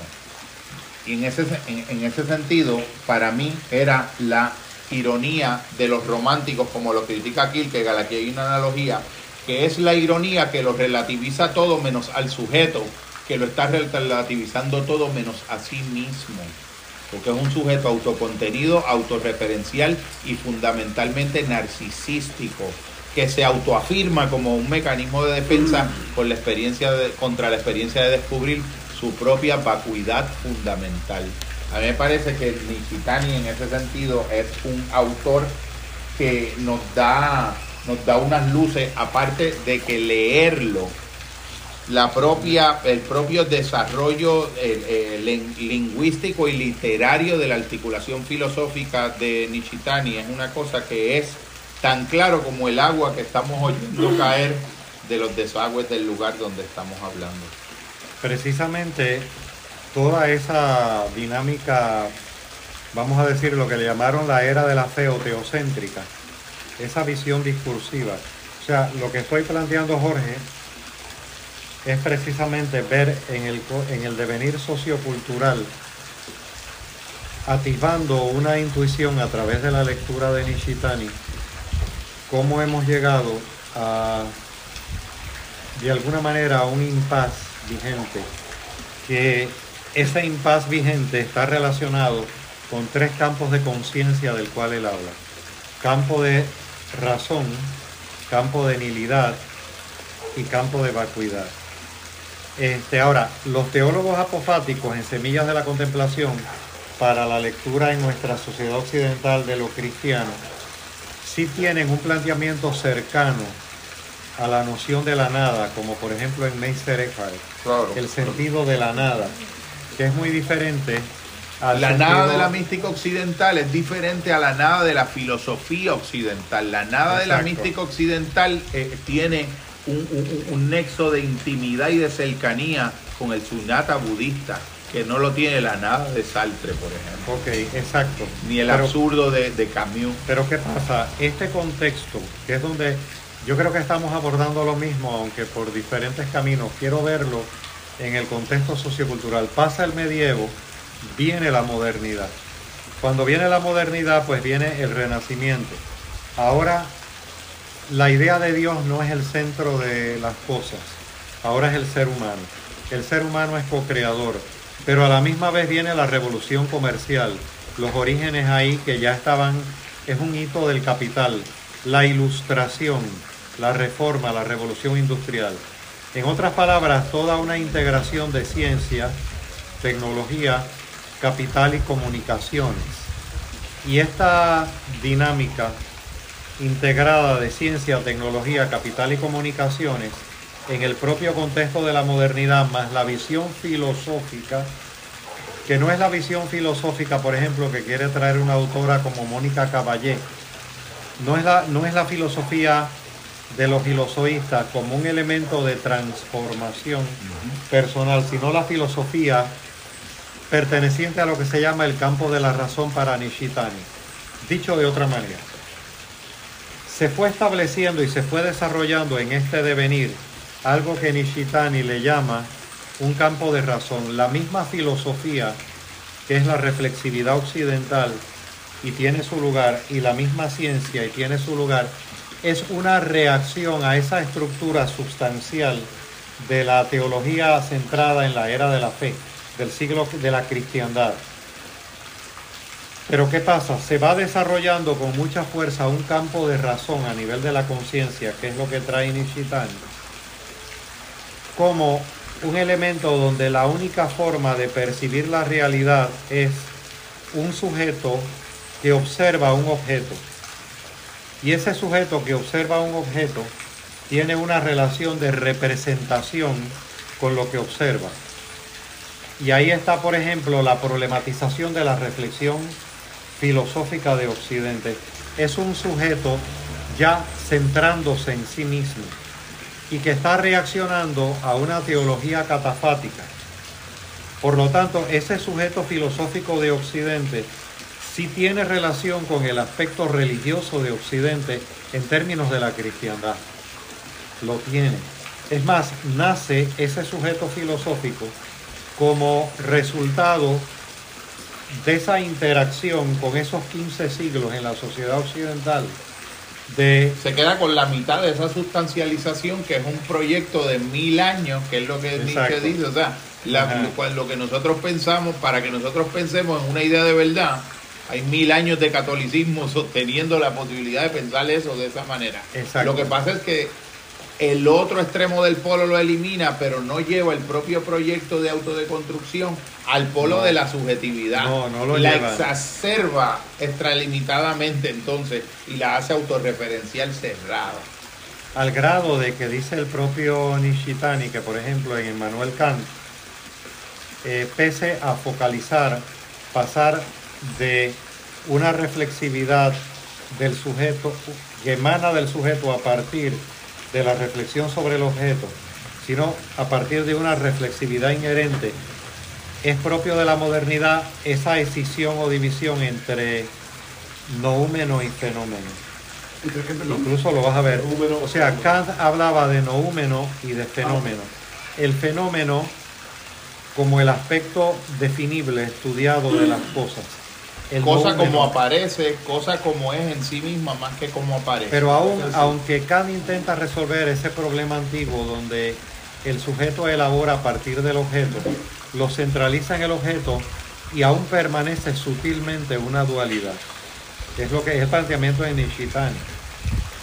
Pero ¿qué pasa? Me he ido por la vía de ver este aspecto en un devenir sociocultural de Occidente que creo que es, que es muy de Nishitani, muy esclarecedor, aunque no lo diga explícitamente en estos términos, pero uno lo puede inferir.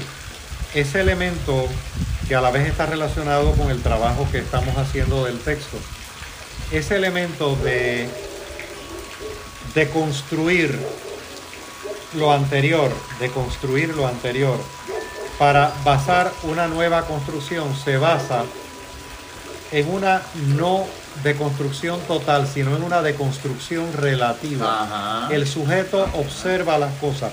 El primer campo de razón de la conciencia va a ser entonces ponerse ya. cuestionamiento.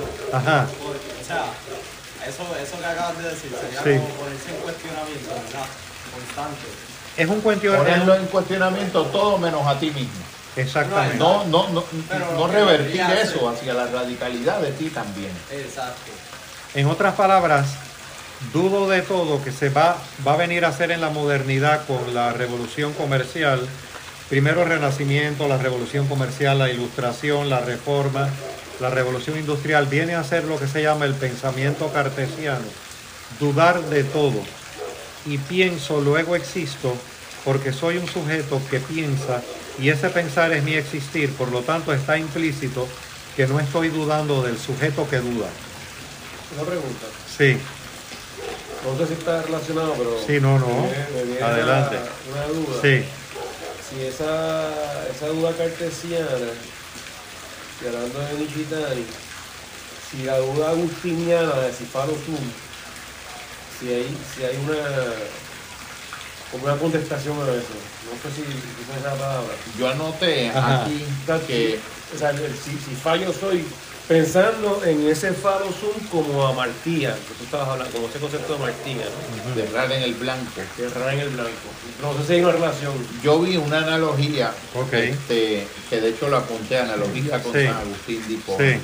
En, pero yo lo vi en las confesiones, ¿no? San no, Agustín. no, sí. Yo lo vi en el planteamiento que para mí es seminal, que para algunos autores, por ejemplo Charles Taylor, que trabaja el tema de la subjetividad, entiende, yo estoy de acuerdo con eso también, que San Agustín inaugura la, el lenguaje de la interioridad en Occidente, como nosotros lo conocemos.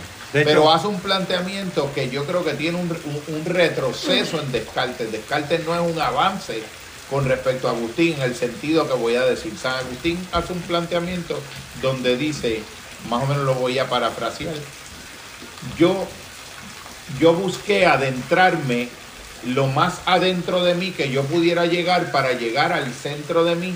Y cuando llegué al centro de mí, descubrí que había un centro que estaba más al centro de mí que yo, lo más al centro de mí. Entonces, eh, cuando el centro de mí sería, ese es el límite de la subjetividad cartesiana y de lo que Nishitani diría, campo de conciencia la dimensión elemental que subyace a ese campo de conciencia, donde ya no se puede hablar de subjetividad, pero ya no se puede hablar de objetividad tampoco porque tienen un fondo de vacuidad compartido. Ese es el centro que está más al centro de mí que yo al centro de mí mismo. Lo que pasa es que San Agustín precisamente emerge en un cristianismo, vamos a decir, antes de una solidificación discursiva de la cristiandad.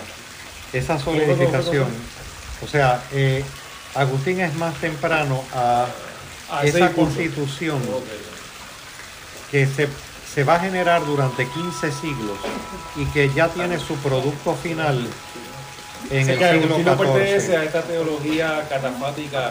No, no. Por eso, por eso, esa- por eso fue que me vino la duda, Sí. pensando en, ese- en eso. Agustín ya no está en Agustín no está enmarcado por eso es que quiero contextualizar Claro, en. El, en el aspecto no como una especie de encumbramiento de la historia.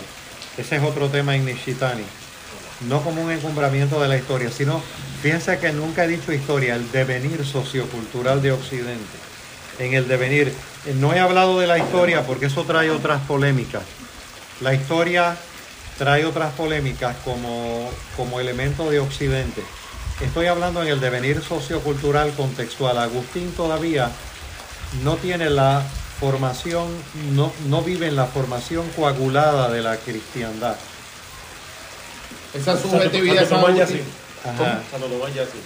Tomás ya vive, Sí, sí, sí, ya, sí. ya, eh, de hecho es el príncipe de los teólogos en la cristiandad. Pero en ese Ajá. sentido, si lo ves en el sentido de lo de Nichitani, es un retroceso. Por supuesto.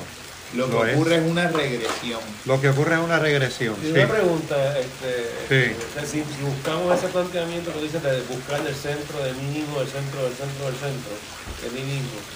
Porque él- No es lo que él estaba buscando, es lo que él entiende que encontró. Está bien lo que entiende, que pero, pero, pero, pero, que- lo- oh, disculpa que lo interrumpa. No, no, no. Lo que yo entendí fue que él estaba diciendo como que yo fui a buscar mi centro y yo quería encontrar un centro, pero encontré un centro más al centro de mi Exactamente. centro que yo no sabía que era posible. Yo me imaginaba que era algo, pero era algo Hay un centro allá. para el cual el centro de mí mismo es una circunferencia, Que- es una periferia. No, era que- se esperaba o algo. Entonces, la distancia de dos puntos se sigue dividiendo hasta, hasta Lo que final. quería preguntar era Pero no, no exactamente, porque yo creo que lo está articulando como, un- como una experiencia No, no, yo- yo- que yo la entiendo sintió que- como trascendencia. Yo creo que tú entiendes, pero mi, mi punto es que sí, la búsqueda de ese centro, que, que encuentra otro centro, otro centro.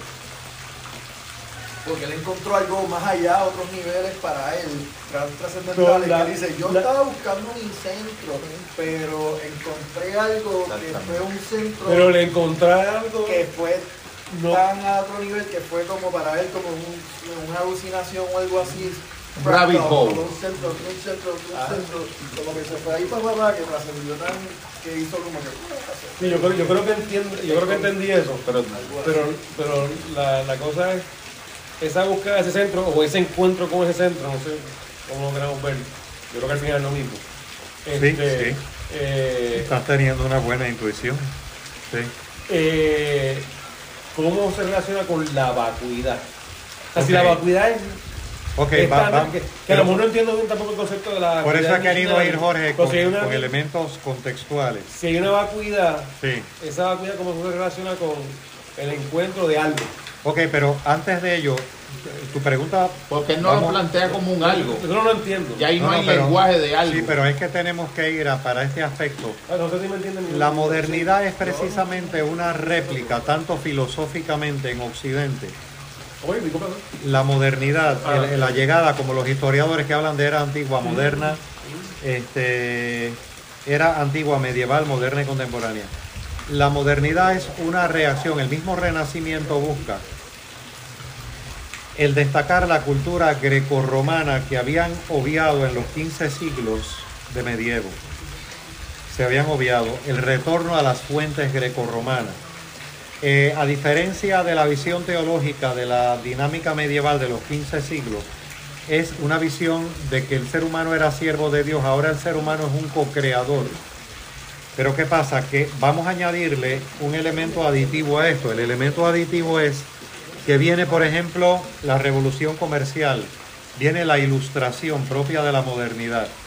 La ilustración, como lo dice la palabra, es ilustrar. Ilustrar que es un sujeto que ilustra el objeto. Por ejemplo, estamos ahora en plena ilustración en la conquista del mundo. Y fíjate que no me he ido, Jorge, de no, no, no, no, no, no, es que me, me disfruté lo que... Estamos en la conquista del mundo y enseguida voy contigo, Emanuel. Si estamos en la conquista del mundo, tenemos que crear un objeto visible que se llame globo terráqueo, porque ahora aquí hay un sujeto que va a representar el objeto y el objeto es que podemos representar el mundo en un globo de mundo. En la modernidad es que aparecen los globos de mundo sobre las mesas, literalmente los globos del mundo, que hoy todavía aparecen en algunas clases de ciencias sociales, como lo tiene allá en la universidad la profesora Gutiérrez. El globo del mundo está ahí. Por lo tanto, yo soy un sujeto, y enseguida voy contigo, Emanuel, que, y ese es el campo de razón, tanto filosófico como, científico, ya no es la filosofía de la antigua Grecia como sinónimo de amor a la sabiduría en el sentido etimológico de la palabra. Ya no es la filosofía en el sentido de amor a la sabiduría, donde los filosoístas decían que si la filosofía buscaba la sabiduría, la ciencia de Cire buscaba la verdad y la religión buscaba unirse a las fuentes de la vida, tenían que coincidir en un punto.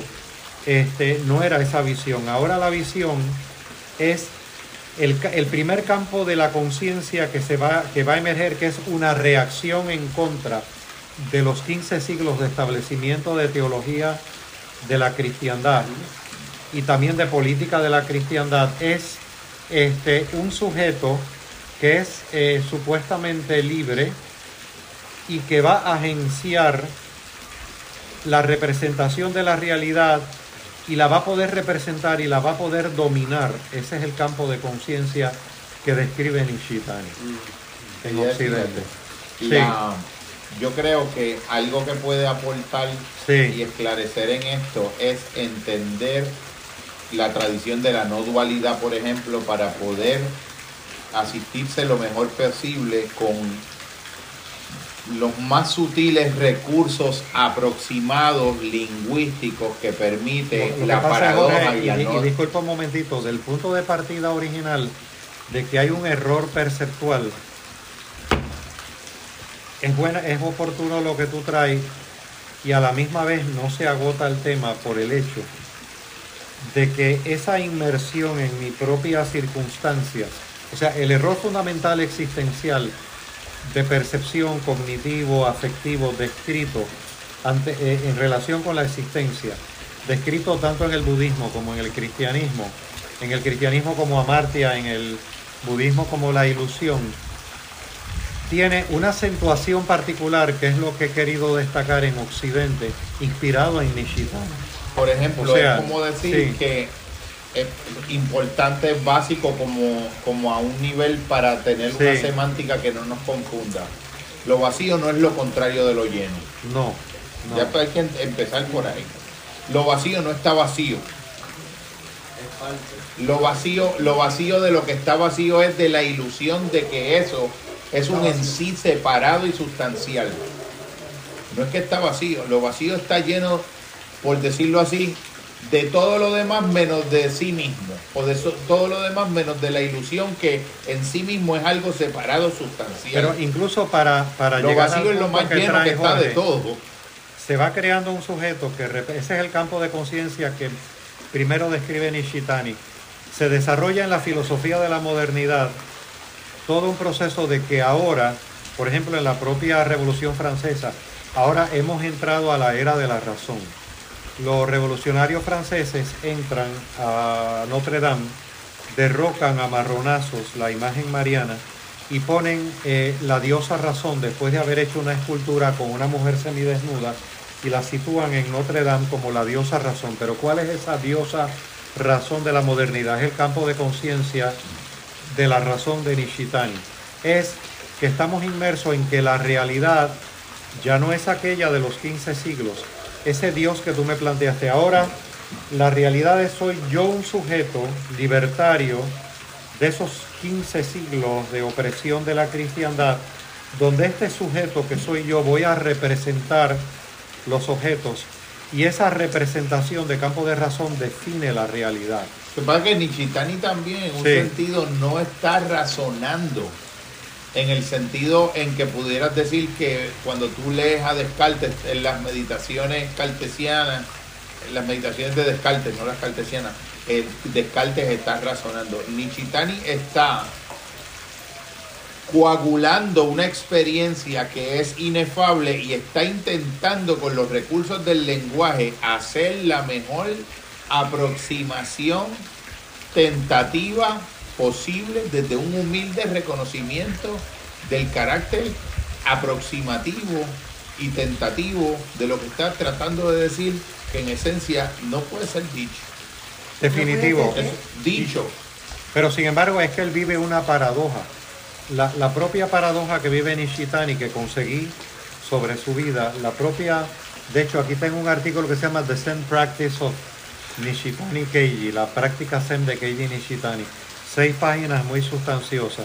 Él vivía entre la paradoja, dada la dinámica del siglo XX en Japón, de buscarse a sí mismo conciliando la paradoja de una incursión vivencial en el budismo zen, su alma japonesa, y por otro lado, con la influencia de Occidente, su afinidad a partir de Kitaro Nishida, de ver ese libro sobre la filosofía occidental en una librería, entre comillas accidentalmente, a través de la herramienta reflexiva de la filosofía europea. Porque si tú lo ves en un sentido Ajá. anímico, lo aterrador, lo que es lo aterrador, Sí. lo que le llamaba a Camus el absurdo, la nada de Sartre, es la teorización que un pensamiento racionalista cartesiano hace sobre la nada como un objeto, pero que lo diluye todo menos a sí mismo y se queda como un sujeto ante la nada, pero es una nada sustancializada. Si, si, si tú no haces, la, si la operación tú no la radicalizas hacia adentro, tú te quedas en el absurdo, en el, en el relativismo contemporáneo, en, en- en variantes diferentes de posmodernidad o en fundamentalismo o, o de tipo racionalista, Exacto. científico tecnocrático O o, de tipo re- o de religioso, que también representan lo peor de lo Sí. religioso, porque en el fondo eso no es religioso. No, eso sería eh, la versión, vamos a decir, de lo religioso asociado al poder y en términos jungianos centrada en el ego.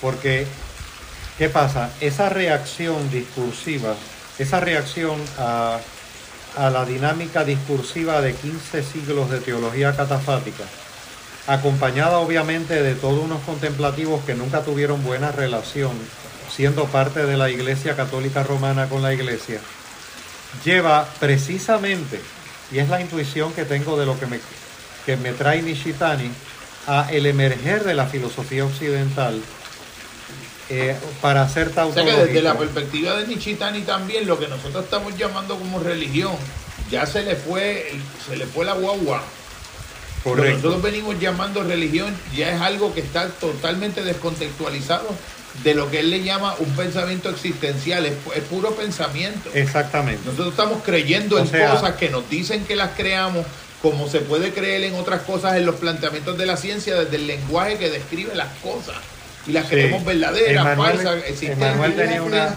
Emanuel, adelante. Sí, no, en realidad es una pregunta que espero que sea sencilla.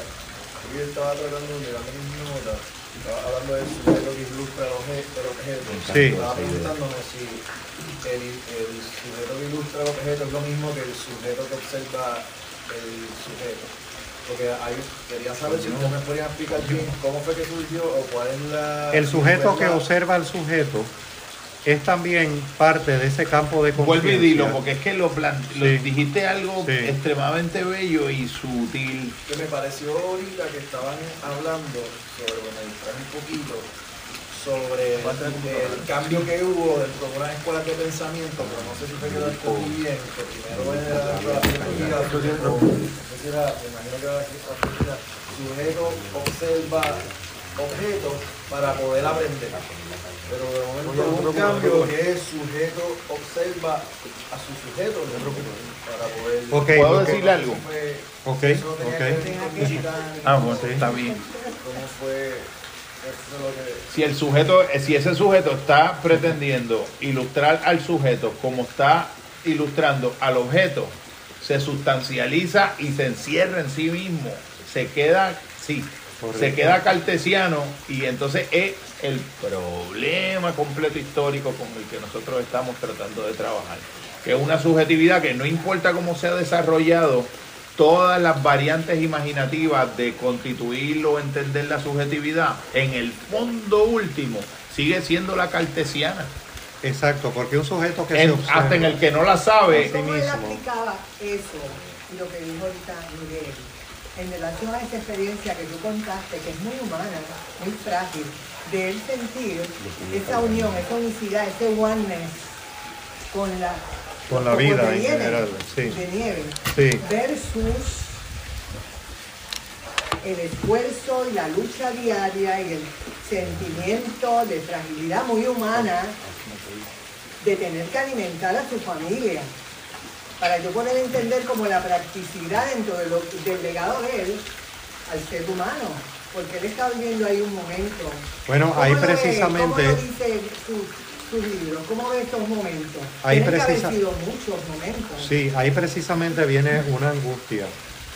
Precisamente darme cuenta de la finitud, o sea, de lo impermanente, como empezar a darme cuenta, empezar a darme cuenta de lo impermanente como impermanente y el hecho de que no es permanente, empezar a darme cuenta en eso en términos budistas, empezarme a darme cuenta, porque también lo último que leí de Nishitani de su vida me impactó mucho, el empezar a darme aspectos claves de su vida, empezar a darme cuenta de mi propia finitud, no, no negarlo, empezar a darme cuenta, o sea, traerlo a mi campo de conciencia, es el comienzo del segundo campo de la conciencia, que es lo que en el contexto occidental de la modernidad se va a llamar la nihilidad. La palabra nihil significa nada, nada en el contexto alemán. Pero ¿cuál es esta nada? Esta nada es un sujeto que representa la nada, por ejemplo, la nada como la finalización de yo como sujeto.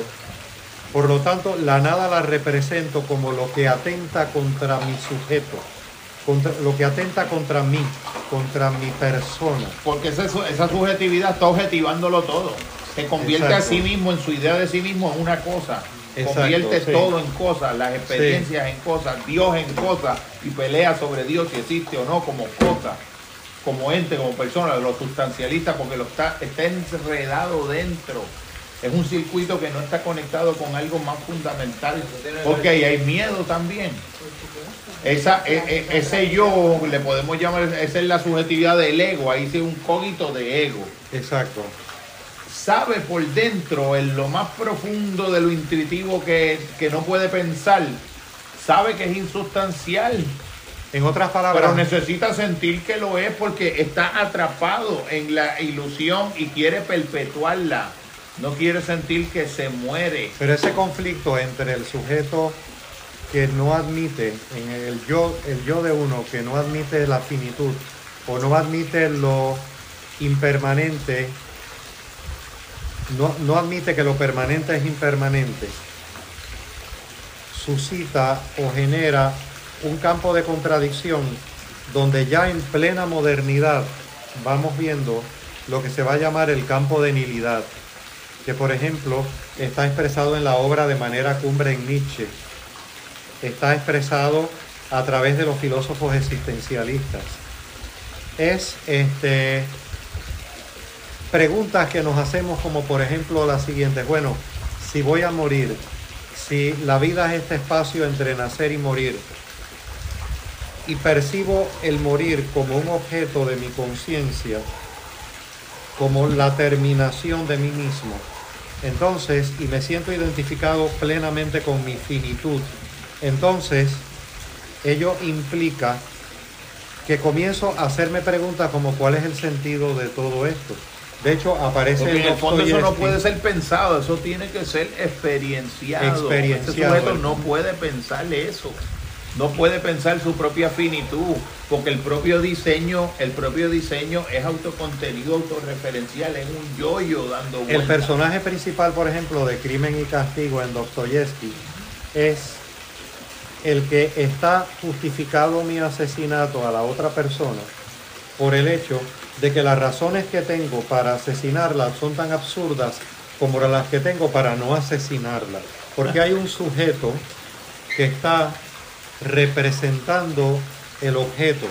Por lo tanto, mis propios pensamientos a la observación que hizo Emmanuel son mi propio sujeto, lo represento como objeto de mí mismo. Y esa Él representación... llega al absurdo por la razón. Raskolnikov llega al absurdo por la razón, porque, porque desde la perspectiva de la razón él no puede decidir si asesinarla o no. Exacto. Él, él, él, él, él tiene, si él quiere que la razón le justifique Sí, asesinarla, él va a encontrar el discurso para eso. Exacto. Y si él quiere que la razón le justifique no asesinarla, también va a encontrar el discurso.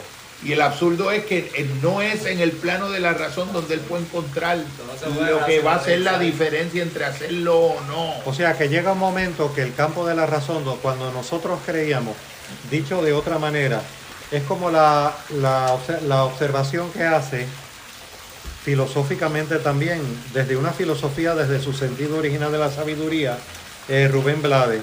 Después el campo de la razón comienza a agotarse, o sea, el campo de la razón es, tengo la explicación de todo, tengo la representación de todo, en Nishitani. El espíritu de la ilustración, te voy a ilustrar. Ahora vamos a llegar al grado del conocimiento tanto filosófico como científico, donde vamos a descifrar todos los secretos y todos los misterios de la vida.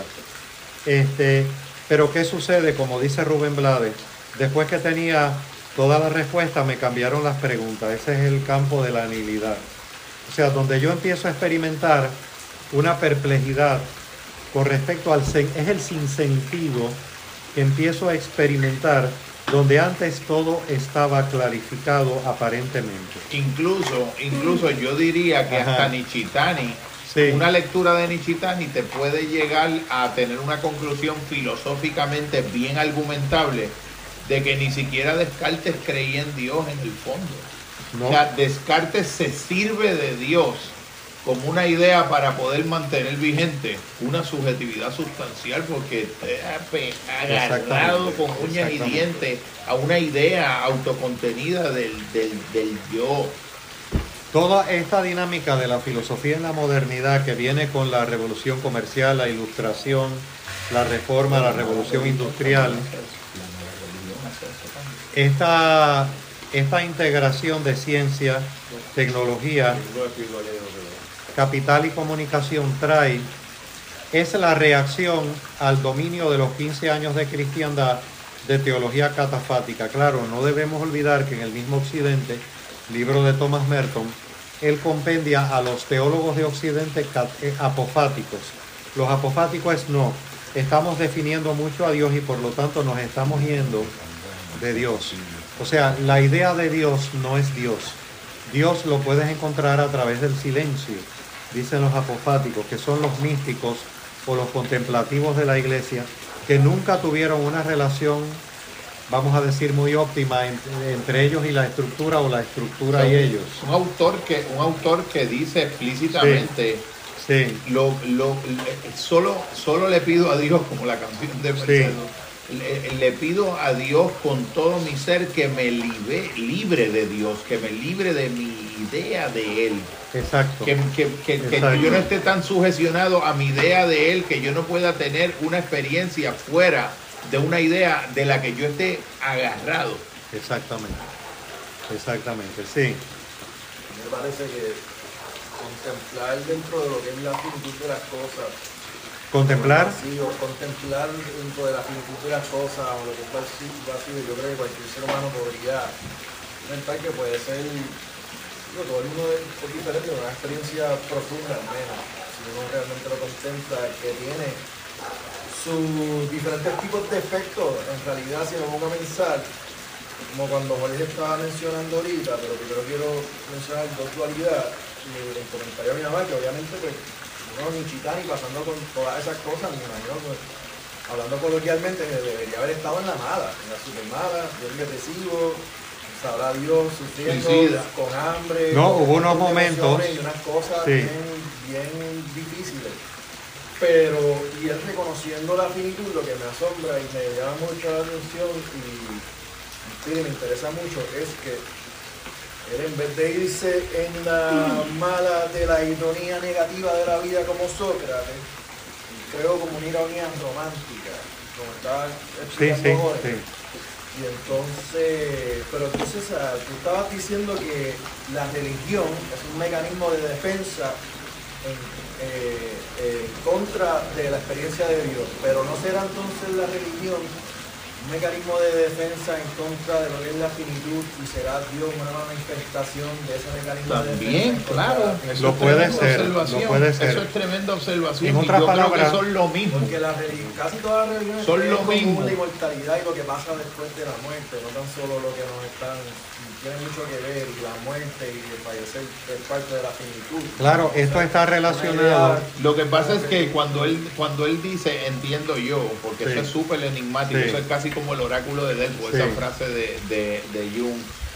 Un mecanismo de defensa contra la experiencia de Dios es porque la experiencia directa de Dios, lo que sea que sea eso, en cualquier mundo experiencial de cada subjetividad humana, nunca te va a llevar a la posibilidad de generar una articulación definitiva, una idea definitiva, una creencia definitiva, una representación definitiva que te pueda sostener, consolar, eh, garantizar la continuidad de la subjetividad de tu yo cartesiano como uno entiende el yo. Entonces es, es como una especie de abismo también. El abismo de Moisés, de la salsa ardiente, es un abismo. El de Abraham con su hijo en sacrificio, es un abismo. Leyendo textualmente a Nishitani, página 189, en la religión y la nada, sea como fuere, al menos la totalidad de los objetos de la experiencia que constituyen la naturaleza o el mundo de los fenómenos es evidentemente algo construido por las formalidades a priori de la sensación y el entendimiento. Y la conciencia del ser humano como portador de ese poder ha venido a presentarse con el ser humano moderno como una autoconciencia del sujeto. Puede decirse que el sujeto que reside en el fondo de las diversas facultades de la conciencia ha surgido al mismo tiempo por medio de las formas a priori de esas diversas facultades para residir en el fundamento del mundo visible y todas las cosas que hay en él. Esto se muestra especialmente en la idea de Kant de la percepción trascendental de la autoconciencia, o en lo que podemos entrever vínculos con el cogito cartesiano. En el caso de Kant, no obstante, esta, esta autoconciencia supone dos cosas. Por una parte, la investigación de una naturaleza a priori de las diversas facultades de la conciencia implica una profunda penetración en la existencia del objeto y una clarificación de sus fundamentos. De este modo, la capacidad, la conciencia de la capacidad adecuada al sujeto alcanza su punto álgido. Por otra parte, esta conciencia de la capacidad del hombre en virtud de su completud indica la llegada de una conciencia de los límites de esa capacidad, como vemos en forma de distinción entre mundo fenoménico y mundo de las cosas en sí. Como bien es sabido, el concepto de la cosa en sí que daba lugar a la distinción entre estos dos mundos contiene serios problemas teoréticos, dice Nishitani. Empezando por Fichte, el idealismo alemán intentó ir más allá de esas limitaciones hasta un punto de vista de la razón metafísica, culminando en la razón absoluta de Hegel.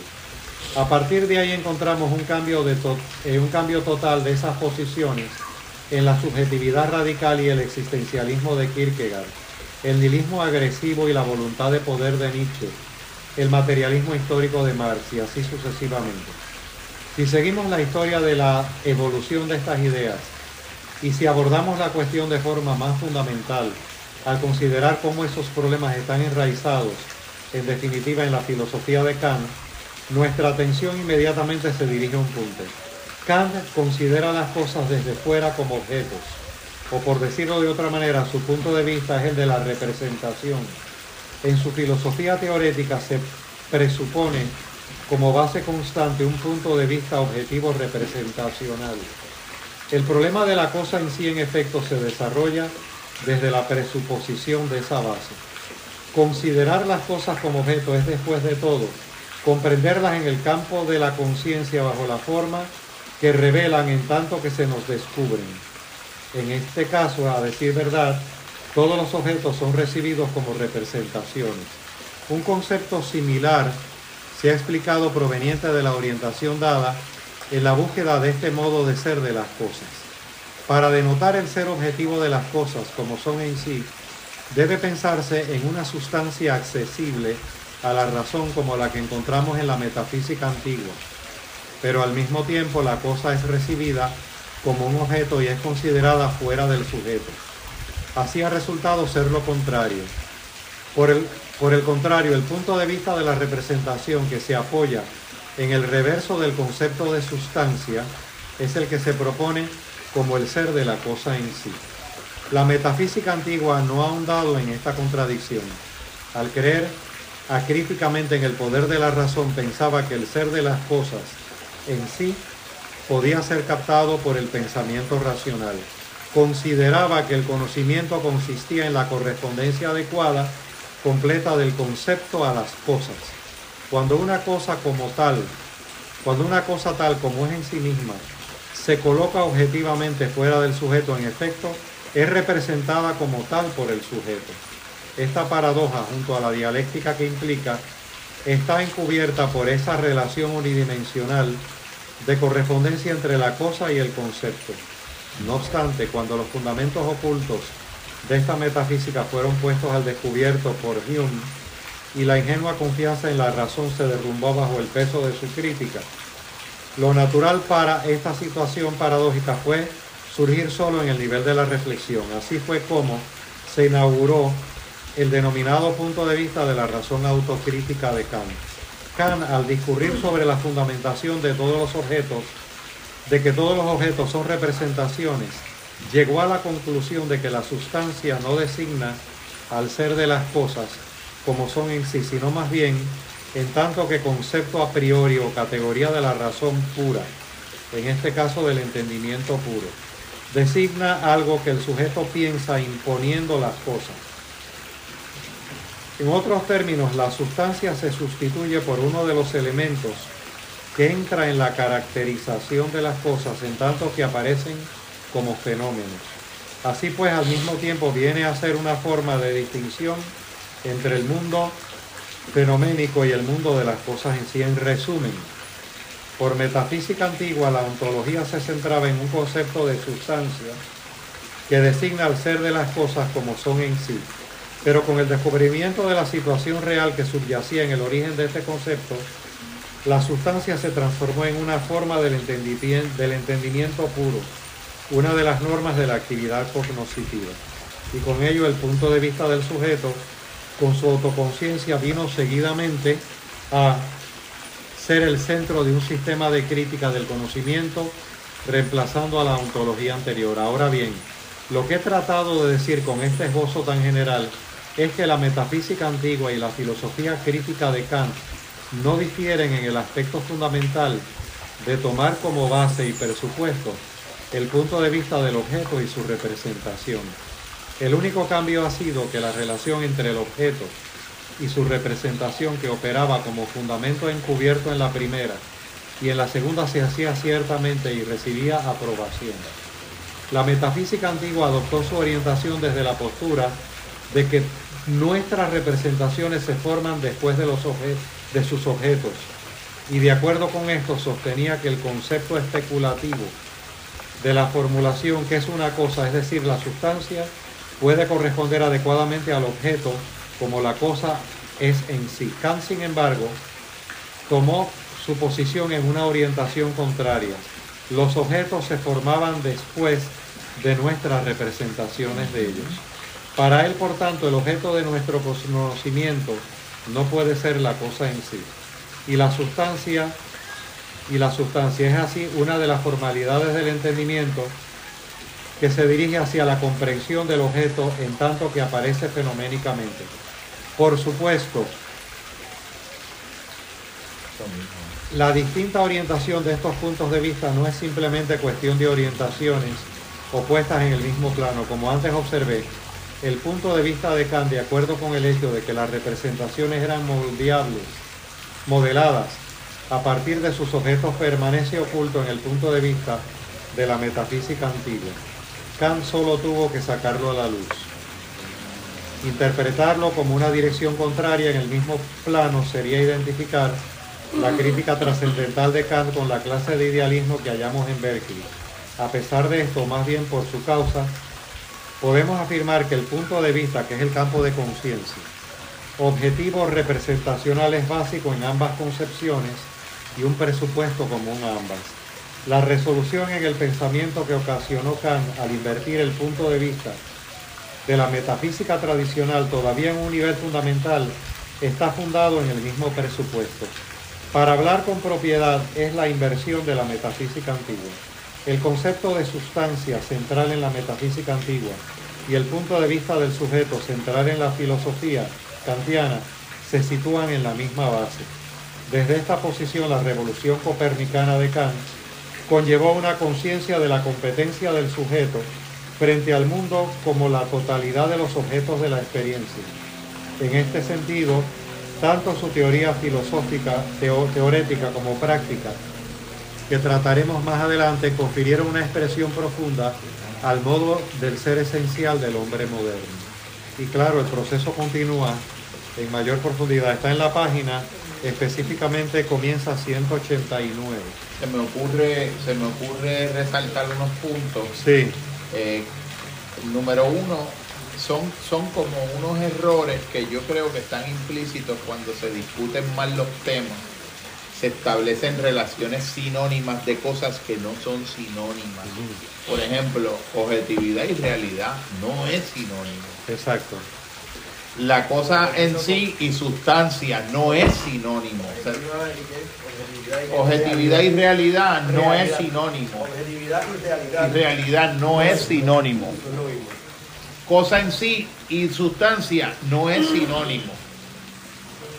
Adecuación y verdad, correspondencia entre mi representación y la cosa, no, no, no, adecuación y verdad no es sinónimo.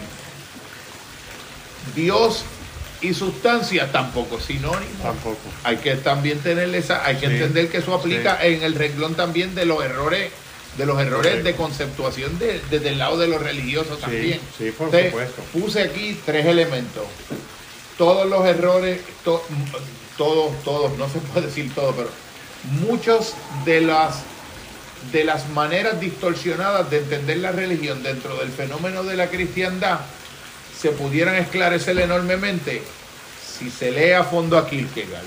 Muchas de, de las distorsiones de la manera de entender la ciencia contemporánea se pudieran solucionar más adecuadamente si se lee bien a Kant. Y le añadí algo aquí, un poquito que es más una hipótesis personal. Muchos de los elementos del pensamiento de científico cuántico se pudieran entender mejor o se esclarecerían mejor si se entiende bien al, a Berkeley. ¿Y cómo se podría entender un ser humano hoy en día en la propia Vizuela si yo te pregunto, qué bello. Nosotros somos educadores y cuando compartimos conocimiento tiene que haber un proceso. Y tiene que haber un proceso en ese, en ese sujeto que está ahí de pertinencia y pertenencia, que lo puede aplicar a la vida. Pero él está diciendo, leyendo unos filósofos, otros teólogos, otros... Pero el ser humano común y Mira. corriente, si tú fueras a decir, él nos deja este mensaje, porque la finitud cada día es mayor, las luchas, los retos son mayores cada día. Y si, si tú fueras a resumirlo en arroz y habichuela, ¿verdad? ¿Qué mensaje, qué lección nos deja? Que pueda una persona escuchar ese audio y esté pasando por un momento de finitud sí. tremenda y pueda decir, Pues mira, y pueda procesarlo, pueda, dar- pueda darle pertenencia a su vida. Lo que dice Nishitani es, eh, y de alguna manera también fue el proyecto de su propia vida, es que lo que, porque él buscó precisamente profundizar en su meditación budista el alma japonesa, su propia cultura, y profundizar en el cristianismo a partir de un libro que vio de que fue posteriormente su maestro, eh, Kitaro Nishida, sobre la filosofía occidental y tratar de reconciliar esas dos paradojas. Lo que estaba en el fondo, en esa búsqueda del muy grande, era el él percatarse de que estaba ajeno a una coparticipación en una unidad, en una totalidad, en la plenitud de la vida. Y esa plenitud de la vida, de alguna manera o de muchas, está acentuada en el budismo, por ejemplo, en el, caso particular que nos concierne, y el cristianismo como empecé. Hay un error fundamental que no nos damos cuenta que es un error. Y ese error fundamental radica precisamente en que lo que hemos asumido como realidad no es la realidad, que es el campo de la razón. La realidad no es lo que yo puedo representar y comprender a nivel de mi conciencia. La realidad, lo que yo puedo representar y comprender a nivel de mi conciencia, en un momento va a ser trastocado, que es lo que trae el campo de nihilidad. O como dice Rubén Blade, después que yo tenía toda la respuesta, me cambiaron las preguntas. Yo creo que es como decir, eh, Matildita, que el arroz y habichuela, número uno, que no es tan fácil hacer la traducción arroz y habichuela, o es, es una cantidad de granos compleja, pero en el proceso pedagógico de tú tratar de, también, también hay un elemento de eso también, pero yo creo, tratando de, tra- de llevarlo a lo fácil y al arroz y a la habichuela, lo que Nichitani está intentando decir a mi juicio es que la cantidad de la casi totalidad de nuestra energía se nos va en el discurso, en el lenguaje y en el pensamiento y es demasiado poco lo que invertimos en la búsqueda de las experiencias directas, en la búsqueda de las experiencias existenciales directas, que es a partir de las cuales tú puedes decir algo y hacer algo y hacer una praxis que tenga un sentido. Que yo creo que en ese sentido es un existencialista. Eh, sí, no, no, muy eh, de hecho, a él le fascinaban los existencialistas, sí. Yo nunca he leído a Nichitani, me llamó mucho la atención.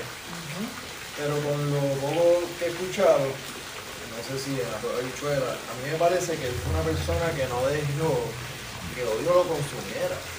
Porque él en vez de, ¿sabes? Los japoneses eran bien proud, ellos eran bien orgullosos y eran fascistas por una cosa porque ellos querían ser los mejores y los más número uno y todo era el orgullo y era Japón. Sí, y el imperio del sol, el sí. imperio, y tienes que hacer lo que diga el rey y todo, pero vinieron los americanos, les explotaron una bomba, dos bombas atómicas, ve todas esas, esas cosas horrendas. Y obviamente se fue en la mala, le dio una depresión, estaba pasando un montón de cosas, pero no dejó que el odio lo consumiera. No fue, la experiencia de él no fue una de odio, fue una de que déjame darle una oportunidad, déjame ver, me interesa saber un poco más de su filosofía occidental.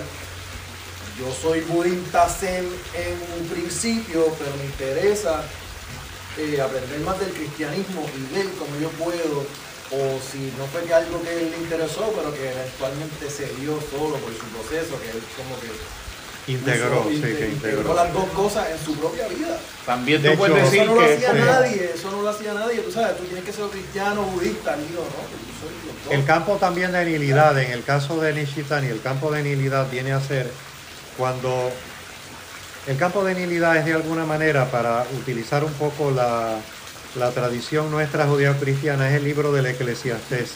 Vanidad de vanidades, todo es vanidad. Ahí entra el campo de nilidad. ¿Qué provecho gana el ser humano de todos sus afanes bajo el sol? ¿Qué sentido tiene lo que yo estoy haciendo en mi vida cotidiana y diaria este, ante la finitud de mi muerte? ¿Qué sentido tiene todo esto? Es ese sentido de un sujeto observando el sinsentido de las cosas, más que observándola, vivenciando el sinsentido de las cosas. Pero ¿qué pasa? En la manifestación particular, de acuerdo a Nishitani, en nuestra sociedad occidental, el problema viene porque dudamos de todo que viene a partir de la modernidad como reacción lógica al dominio eclesiástico de la cristiandad de los 15 siglos. Y queríamos tener todo definido, pero entonces, al dudar de todo, hemos olvidado, el, el campo de nilidad es que se duda de todo, menos de quien duda, menos de quien duda. Cuando entro a dudar del que está dudando de todo, entonces él encontró ahí, Ahí estás en lo su- religioso. en su campo budista, en la verdadera de- religión. Ya, de hecho, ya en filosofía y religión se hacen una sola filosofía y religión se hacen una, pero en Occidente la filosofía se hizo filosofía y la, y la, y la ciencia se hizo ciencia como reacción opuesta a los 15 generó siglos. polaridad y dividió. Si tú lo quisieras decir en Arroyo Bichela, yo diría, Sí. Nishitani es un estudioso del egoísmo humano. Se puede decir así. Pero ¿qué pasa? Ese campo filosóficamente, de, de qué es lo que Sí. filosóficamente sostiene el egoísmo de humano.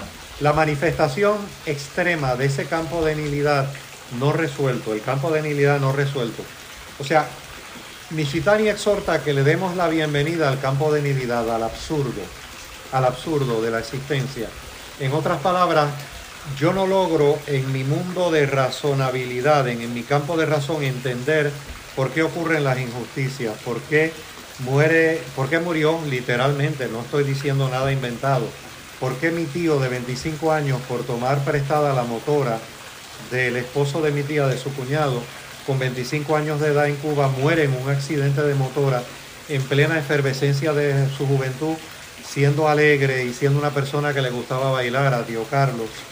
¿Por qué muere en efervescencia? ¿Por qué? Ahí, en ese sinsentido, ¿por qué? ¿Por qué no lo pude conocer?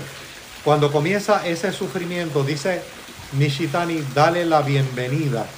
Pero dale la bienvenida hasta sus últimas consecuencias, porque si no llevas ese campo de nilidad a dudar, es duda de todo, pero a dudar de quien duda, entonces el grado extremo de ese proceso es la filosofía que trajo en Occidente Jean-Paul Sartre.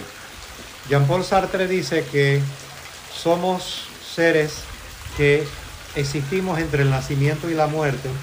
Antes hay nada, después hay nada, pero es un sujeto representando esa nada. O sea, la muerte, por lo tanto, es eh, las razones que tengo para llevar a cabo un modo de vida son tan absurdas como las que tengo para llevar a cabo otro modo de vida. Las razones para que tengo que tengo para ser un, prostituto son tan absurdas como las que tengo para ser un profesor universitario. Pero ¿qué pasa? Eh, ahí dice Sartre que entonces tienes que llegar a lo que se denomina supuestamente la náusea. La náusea es llegar a esa perplejidad donde tengo que aceptar el absurdo. Pero lo que pasa es que ahí hay un sujeto que no ha puesto en duda también al sujeto que duda. Exactamente. Cuando el sujeto que duda duda de todo, hasta del sujeto que está dudando, entonces Nishitani toma de la expresión filosófica y religiosa del budismo en la siguiente metáfora. Va a ocurrir algo y es como si te hubieras tragado una bola de candela a través de la garganta, donde lo que tú dices en Manuel es que rompo ese círculo y al romper ese círculo va a aparecer algo más que está más allá de mi razón, que está más allá de mi entendimiento, de mis representaciones. Eh, en el término de los contemplativos cristianos, como Fray Juan de la Cruz, le llaman la noche oscura del alma. Es una profunda crisis donde hasta dudo de Dios, dudo de mí mismo, dudo de todo. Pero bienvenida hacia esa duda, porque cuando esa duda se torna en la gran duda, hasta donde dudo de quien está dudando, en esa perplejidad puedo dar un salto cuántico hacia una nueva dimensión donde entro más en contacto con la realidad. Sí, porque tiene que haber ese proceso de aceptación. Es una Ajá. aceptación plena a lo que estás viviendo, independientemente porque hoy le estaba diciendo alguien que es bien Sí. importante para mí. Sí, está en un proceso intenso y estoy diciendo, Sí. tienes que aceptar el dolor, tienes que aceptar el proceso de crecimiento y de sanación. Si no vas, no vas a poder sanar, si Sí. no vas a poder encontrar realmente dónde está el aprendizaje.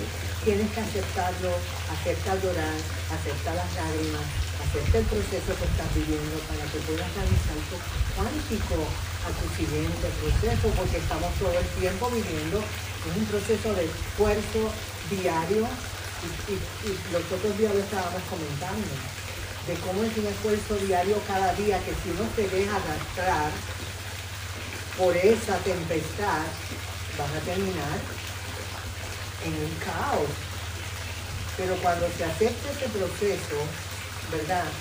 Tiene que haber un propósito para esos procesos. Y el propósito lo vas a encontrar, pero si hay una aceptación. Claro, Si el no, no, propósito- ahí viene el juicio, la culpa, el resentimiento y todas estas emociones negativas que se dan cuando empiezas a cuestionar y a cuestionar y a cuestionar. la dinámica de... No, pero es que el propósito... Ok, el- eh, Miguel, el propósito desde el campo inicial de la razón también es una estratagema de la razón. ¿Me explico? Es una estratagema de la razón. Mi pregunta, porque La gran pregunta, por ejemplo, es la- la- hay una aseveración muy bella, hay una observación muy bella en Meister Eckhart, en el mundo cristiano entre los Eckhart, en los teólogos apofáticos que dice esto yo solo sé y es que lo importante es vivir como una rosa que vive sin haber un porqué, vive sin haber un porqué. Y entonces en el budismo zen hay otra frase bellísima que, y muy profunda que dice, es un yaku, es un yaku japonés que es un breve poema y dice, tú que cultivas crisantemos y después entre signos de exclamación, eres esclavo de los crisantemos. En otras palabras, la razón por la que canta el pájaro no es por un motivo específico, implícito, Claro, claro. oculto. La razón por la que canta el pájaro es porque su naturaleza es cantar. Cantan los pájaros y O sea, cantan sin saber lo el- que el cantan. propósito no es una trampa del ego. El, el propósito Sí en- y no, sí podría y no, serlo. pero podría, podría ser una trampa del ego. Podría serlo, Podría pero no ser. tendría que necesariamente serlo. Porque el intento del amor al otro no es una trampa del ego. El intento auténtico de responder por el otro a la, a la levinaz no es una trampa del ego. No es una trampa Podría del serlo. ego. Lo que pasa es que el Para la proceso- razón todo podría serlo. El Para la razón que quiera que lo sea, espiritualidad va a encontrar para todo. Ese, ese, ese, ese es lo tramposo de la razón, lo de Raskolnikov. Tenía tantas razones para matarla como para no. La- estaba, estaba roto por dentro estaba inmerso en el campo porque de la razón. decisión no podía salir de la razón misma. La razón iba a seguir multiplicando al infinito razones equivalentes para poder hacerlo o no hacerlo. Ahora, ese campo de razón inicial pasa al campo de nihilidad. Y el campo de nihilidad, cuando llega al extremo del absurdo, en la medida en que acepto existencialmente el absurdo, en la medida que lo acepto, pero no es algo que va a ser un proyecto eh, de planificación de protocolo para que lo tengamos en una semana, es un proyecto de vida. En ese proyecto de vida que está relacionado con la aceptación, es la aceptación del absurdo para trascenderlo atravesándolo. Pero es una vivencia eh, existencial. A Nishitani le gustaban mucho los existencialistas. Esa vivencia existencial me lleva a una muerte en vida o una vida en muerte, en términos cristianos. Una muerte en vida o una vida en muerte. O en términos budistas, un nirvana en el samsara. Yo creo que el valor de lo que está diciendo Miguel es que, Sí. es que aquí nada, como decía Hume también, de Ajá. los hechos nunca se, se deducen eh, valores. Aquí- Estamos en un terreno donde nada tiene que necesariamente ser algo. No. Es, es- es- es todo un conjunto de opciones porque, porque yo, que mi, yo que mi corazón elige, se ha posicionado inclinarse por un, por un, por, por un planteamiento que converge mucho con Kierkegaard, a nadie, o sea, n- no es algo que yo pensaría que es necesario que alguien tenga que necesariamente optar por la opción que yo opté. Yo me yo elegí posicionarme. Pero eso no es una regla aplicable necesariamente con carácter de, de- de obligatoriedad a nadie. Yo elegí posicionarme, pero no, no desde la razón y no porque yo entienda que es la única manera necesariamente de hacerlo. Ahora, el campo de la nihilidad, cuando se llega a su extremo, del absurdo, donde dudo hasta incluso de mí mismo, lleva a lo que le llama Nishitani el campo de vacuidad. Ese campo de vacuidad sería en términos cristianos como una resurrección existencial. Pero esa resurrección existencial me lleva a que ya yo no soy el punto de referencia de las cosas, sino que yo formo parte de algo mayor, de algo mayor. La persona, la persona que deposite en la razón, que la razón sea el fundamento único, exclusivo de un proceso al que la razón lo va a conducir, para entonces posicionarse, no se posicionará nunca. Y si logra posicionarse, de ahí no es de donde lo va a derivar. Se va a quedar jugando. Se va a quedar jugando con el lenguaje, con las preguntas, con la dialéctica, con las conversaciones, con la contradicción, pero no se posiciona, porque de ahí no es que sale, no es de la instancia de la racionalidad. Y, O sea- y- y- y es una opción elegir no posicionarse, es una opción Pero yo, legítima. creo, yo creo que tú desde la razón te puedes posicionar en muchas cosas. Lo que pasa Yo es no, no que comparto eso. lo que pasa es lo siguiente, que hay un, puede ser que Nishitani piense no, no, hay un lugar para la razón en Nishitani, pero ¿cuál es ese lugar en la razón? Primero está el campo de razón limitado.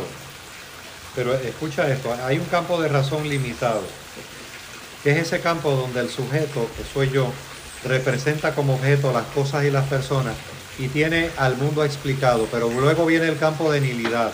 A medida que voy viviendo la vida, pues ya me sabía todas las respuestas, pero me cambiaron las preguntas. Por lo tanto, entra la nihilidad es la vivencia del absurdo en nuestra vida, de las situaciones sin sentido. Aceptar que no todo se puede explicar.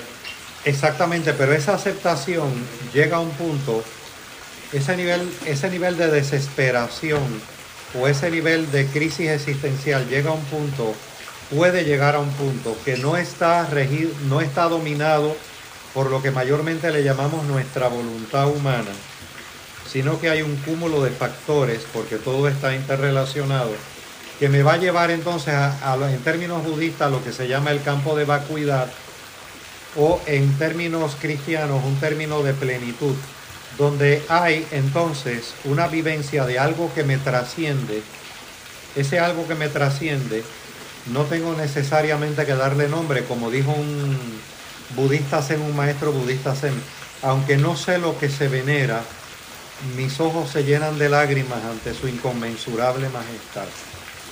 Aunque no sé lo que se venera a través de este proceso humano que vivimos.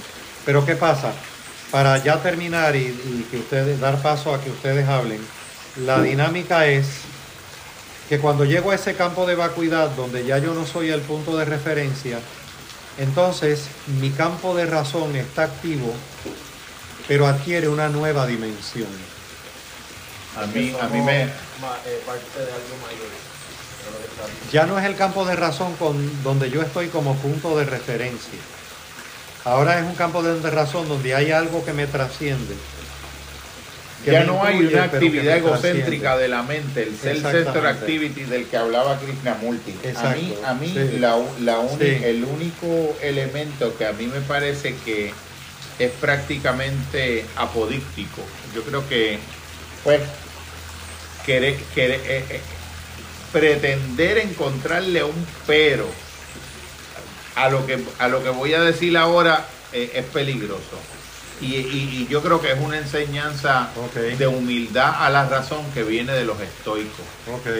Para mí, si yo fuera si yo fuera, cuando los estoicos insisten en que la voluntad es autónoma de la razón, es una potencia del alma, autónoma de la razón, quiere decir que la voluntad tiene la suficiente autonomía para negar, de- ofrecer, dar el consentimiento o negarlo a lo que sea lo que sea, a lo que sea que quieras afirmar, a lo que sea que te quieras oponer, con independencia de la razón. Eso los griegos no lo entendían al grado en que los estoicos lo entendieron y para mí eso es una diferencia crucial que a mí me ayuda hasta entender mis propios límites en mi ejercicio profesional. Ok. Yo no puedo enseñarle algo a alguien que ya crea que ya lo sabe, ni puedo darle algo a alguien que decida no recibirlo, ni puedo generar bajo argumentación racional que esa pared es crema para alguien que decididamente haya decidido desde su voluntad que es roja. Porque la voluntad tiene un, de una raíz en una autonomía que trasciende la razón. Hay, hay, hay, hay posicionamientos dialécticos humanos que no van a poder ser dirimidos en el puro terreno de la razón con la sola facultad porque no genera una, genera una poría o genera un ad infinitum. Lo mismo no pasa en el espiritual. Claro, por la racionalización de lo espiritual, por supuesto Sí, que pasa. por la vivencia de lo espiritual. De hecho, la, la religión Puede tener- pasar también. Tiene un lado sombrío que lo, lo destacan eh, teólogos muy serios. El lado sombrío es que puede ser un instrumento al servicio del ego, de nuestro propio egocentrismo. En otras palabras, incluso dentro del cristianismo, los místicos, los místicos, los verdaderos místicos o contemplativos te plantean que los llamados dogmas son simplemente dedos que señalan a la luna. Lo importante no es el dedo, es la luna. Este, en otras palabras, hay un campo de vacuidad donde ese campo de vacuidad ya yo no lo represento, porque no hay un sujeto que representa. Eh, la nada entonces de los contemplativos cristianos y la nada budista viene a ser precisamente nada. Nada no es algo que un sujeto pueda concebir. Nada es nada. No podemos ni siquiera decir de nada nada porque nada es nada. Ese elemento de nada de alguna manera está presente en el ámbito de la filosofía nuestra en Nietzsche y sobre todo lo han dicho en una lectura, una reflexión de Nietzsche muy bella en el Así hablaba Zaratustra, que han habido múltiples lecturas, pero por ejemplo un Graf Durkheim, que era un gran practicante del budismo zen y era alemán, dice que hay un sentido poético en el sentido del Así hablaba Zaratustra, que toda realidad tiene que morir para dar paso a la realidad en sí misma, todo lo que hemos concebido como la realidad, incluso quien concibe, para dar paso a una nueva realidad que después se plasma en Odisea 2001, la película de Stanley Kubrick. Este es una ruptura con la repetición de lo mismo. Si tú tuvieras, si- y ese mismo efecto no se puede dar en todos los planos, tanto espirituales como pero trascendentales. la parte, la parte Es que- se puede dar en todo, Sí, pero la, pero la parte Sí, que nosotros sí. estamos hablando de lo de la razón es que si tú tuvieras dos sujetos cartesianos, vamos, estoy haciendo un, aquí un Sí, ejercicio sí. imaginativo, Sí. hay dos subjetividades cartesianas que ambas tienen una inteligencia infinita y ambas están operando solo desde la racionalidad, solo desde la razón. Y una de ellas elige razonar que la opción preferible en la vida es el egoísmo. Y otra elige aventurarse por la opción de amar al prójimo como a ti mismo. De, de sentirte, de sentirte que tú, que, que tú debes rendir cuentas por el otro también nunca podría dirimirse esa controversia desde ese plano solamente. Sería una extensión de algo irresoluble al infinito. Yo no estoy, no estoy de acuerdo con eso. Ajá, ¿por qué? Ajá. No, no, no, la- Sí. no estoy de acuerdo con que, con que eso se limita ahí. Ok, ok. ¿Entiendes? O sea, no necesariamente tiene que limitar ahí. ¿Entiendes? O sea, No, es como porque, que- ajá, es porque yo no como que tengo no una contestación. claro, es, sí. porque, es porque yo no tengo una contestación a una, una incógnita. No significa que no se pueda solucionar esa incógnita. No significa que no se pueda No se pueda solucionar. solucionar. Aunque no se pueda resolver. que Bueno, claro, esa es la esperanza de la ciencia. Cada vez que hay algo que no ha contestado, piensa que es que falta tiempo y faltan instrumentos. Por supuesto, y hay partes que es cierta, pero mira lo que yo... No estoy hablando de lo epistemológico, estoy hablando eso- de lo eso- ético. eso de- En lo ético, no en lo epistemológico. Y eso es cierto lo que tú estás diciendo, en lo epistemológico, pero en lo ético. Es que yo creo Tú que lo ético nunca, también. tú nunca, si tú tienes dos razonadores infinitos, cada uno metido en, enclaustrado en su subjetividad cerrada, y uno está ras- racionalizando el egoísmo y otro está racionalizando el intento del amor a sí mismo, de, la razón nunca va a poder dar ese desempate. Yo no estoy de acuerdo con eso. Hay un relato un poco Pero eso soy parecido. yo, o sea. Hay un relato este, de Jalil Gibran en el libro El Loco que está relacionado con lo que está trayendo Jorge y es que en la antigua ciudad de Orfaliz, eh, son diferentes cuentos, había un sabio que creía en la existencia de los dioses y había otro sabio que no creía en la existencia de los dioses. Entonces se fue forjando la expectativa colectiva de que iba a haber un debate entre los dos sabios. Y este, efectivamente se generó el debate entre los dos sabios en la plaza pública del pueblo. El que creía en la existencia de los dioses y el que no creía en la existencia de los dioses. Cada uno tenía que dar unos argumentos anclados en la razón. El primero, por qué existían los dioses. Y el segundo tenía que dar unos argumentos anclados también en la razón de por qué eh, creía que no existían los dioses. Entonces, cuando terminó la discusión, dice la narrativa, y no narra el aspecto de la discusión, sino que cuando concluye, el que creía en los dioses fue al templo más cercano y derrocó todas las imágenes y la destruyó, profundamente molesto por haber creído en la existencia de los dioses. Y el que no creía en la existencia de los dioses fue a arrodillarse al templo más cercano ante los dioses por haber los ofendido por su antigua impiedad. Eso es lo sagrado. Eso es lo sagrado, lo que tú acabas de decir. Eso es lo sagrado. Sí. Eso es lo sagrado. El encuentro dialógico con el Ajá. diferente Ajá. a un grado de profundidad que, Sí. y, de y de disposición de apertura que no hay otra manera de pasar de esa experiencia sin salir transformado. Eso es lo sagrado. ¿Tuviste la película de Cristo, la de El Decálogo? El decálogo. De Cristo. No. El decálogo. Sí, el se decálogo. llama. El director es Cristo. Cristo. Sí. El decálogo. la de amar a Dios sobre todas las cosas. Ok. El decálogo. Se llama este, el- El la decálogo. película. Son diez. El decálogo. Los Pero-. Y entonces los va analizando. Eh, Christoph, el decálogo, película. Yo no sé Este, si alguien quisiera como co- compañero, si quieres compartir algo. No, yo tengo, ¿verdad?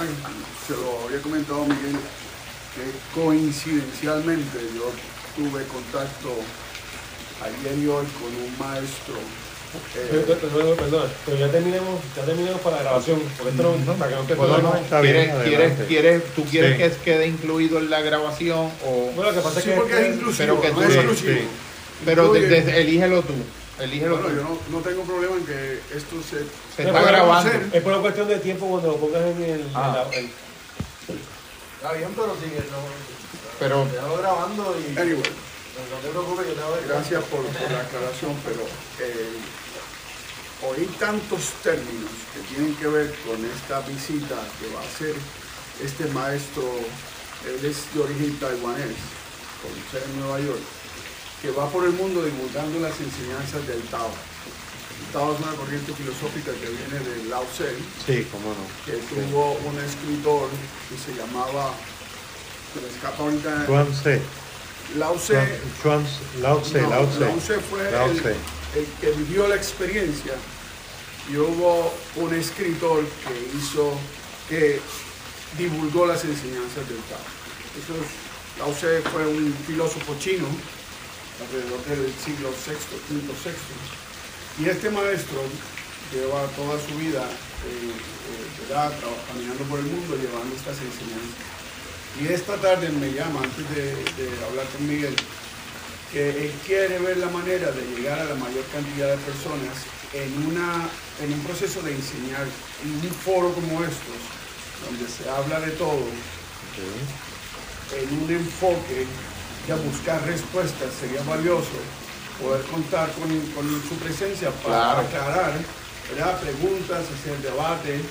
Y, y él gustosamente estaría aquí Ah, qué bien. Con yo mucho se lo gusto, pido. sí. Ah, pues sí. para que sí. pueda ¿verdad? compartir con, con ustedes o con nosotros, porque yo, ¿verdad? si me permiten, estaría presente. ¿Serías el anfitrión? No, Claro no, que bueno, sí. no somos Vas a traer el Sí, claro. En la medida que estamos anfitrión. abiertos a recibir. Claro, claro, claro.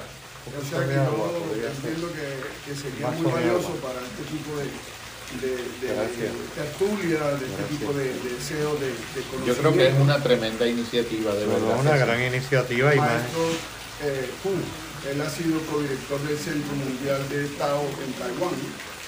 Y él vive en Nueva York. Qué bien. Él puede estar hoy aquí, mañana puede estar en, en Japón o puede estar en Lo vamos a Uruguay. recibir Claro, aquí. claro le que vamos sí. a hacer algo. Él va a estar en Claro. marzo.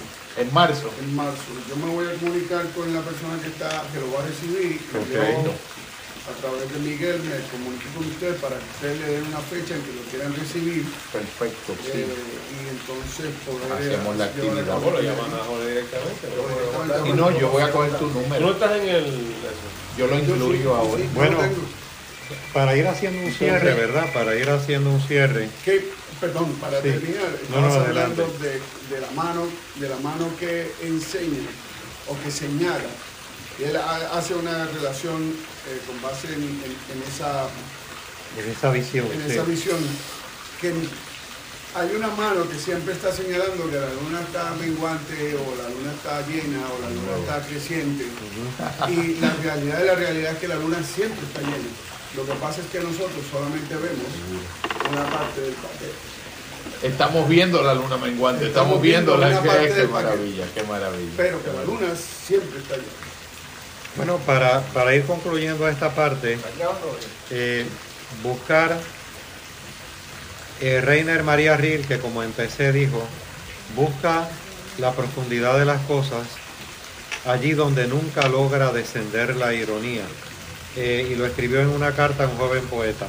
Y por otro lado, el poeta argentino Liberio Girondo dijo, la cotidianidad nos teje diariamente y nos teje una telaraña en los ojos.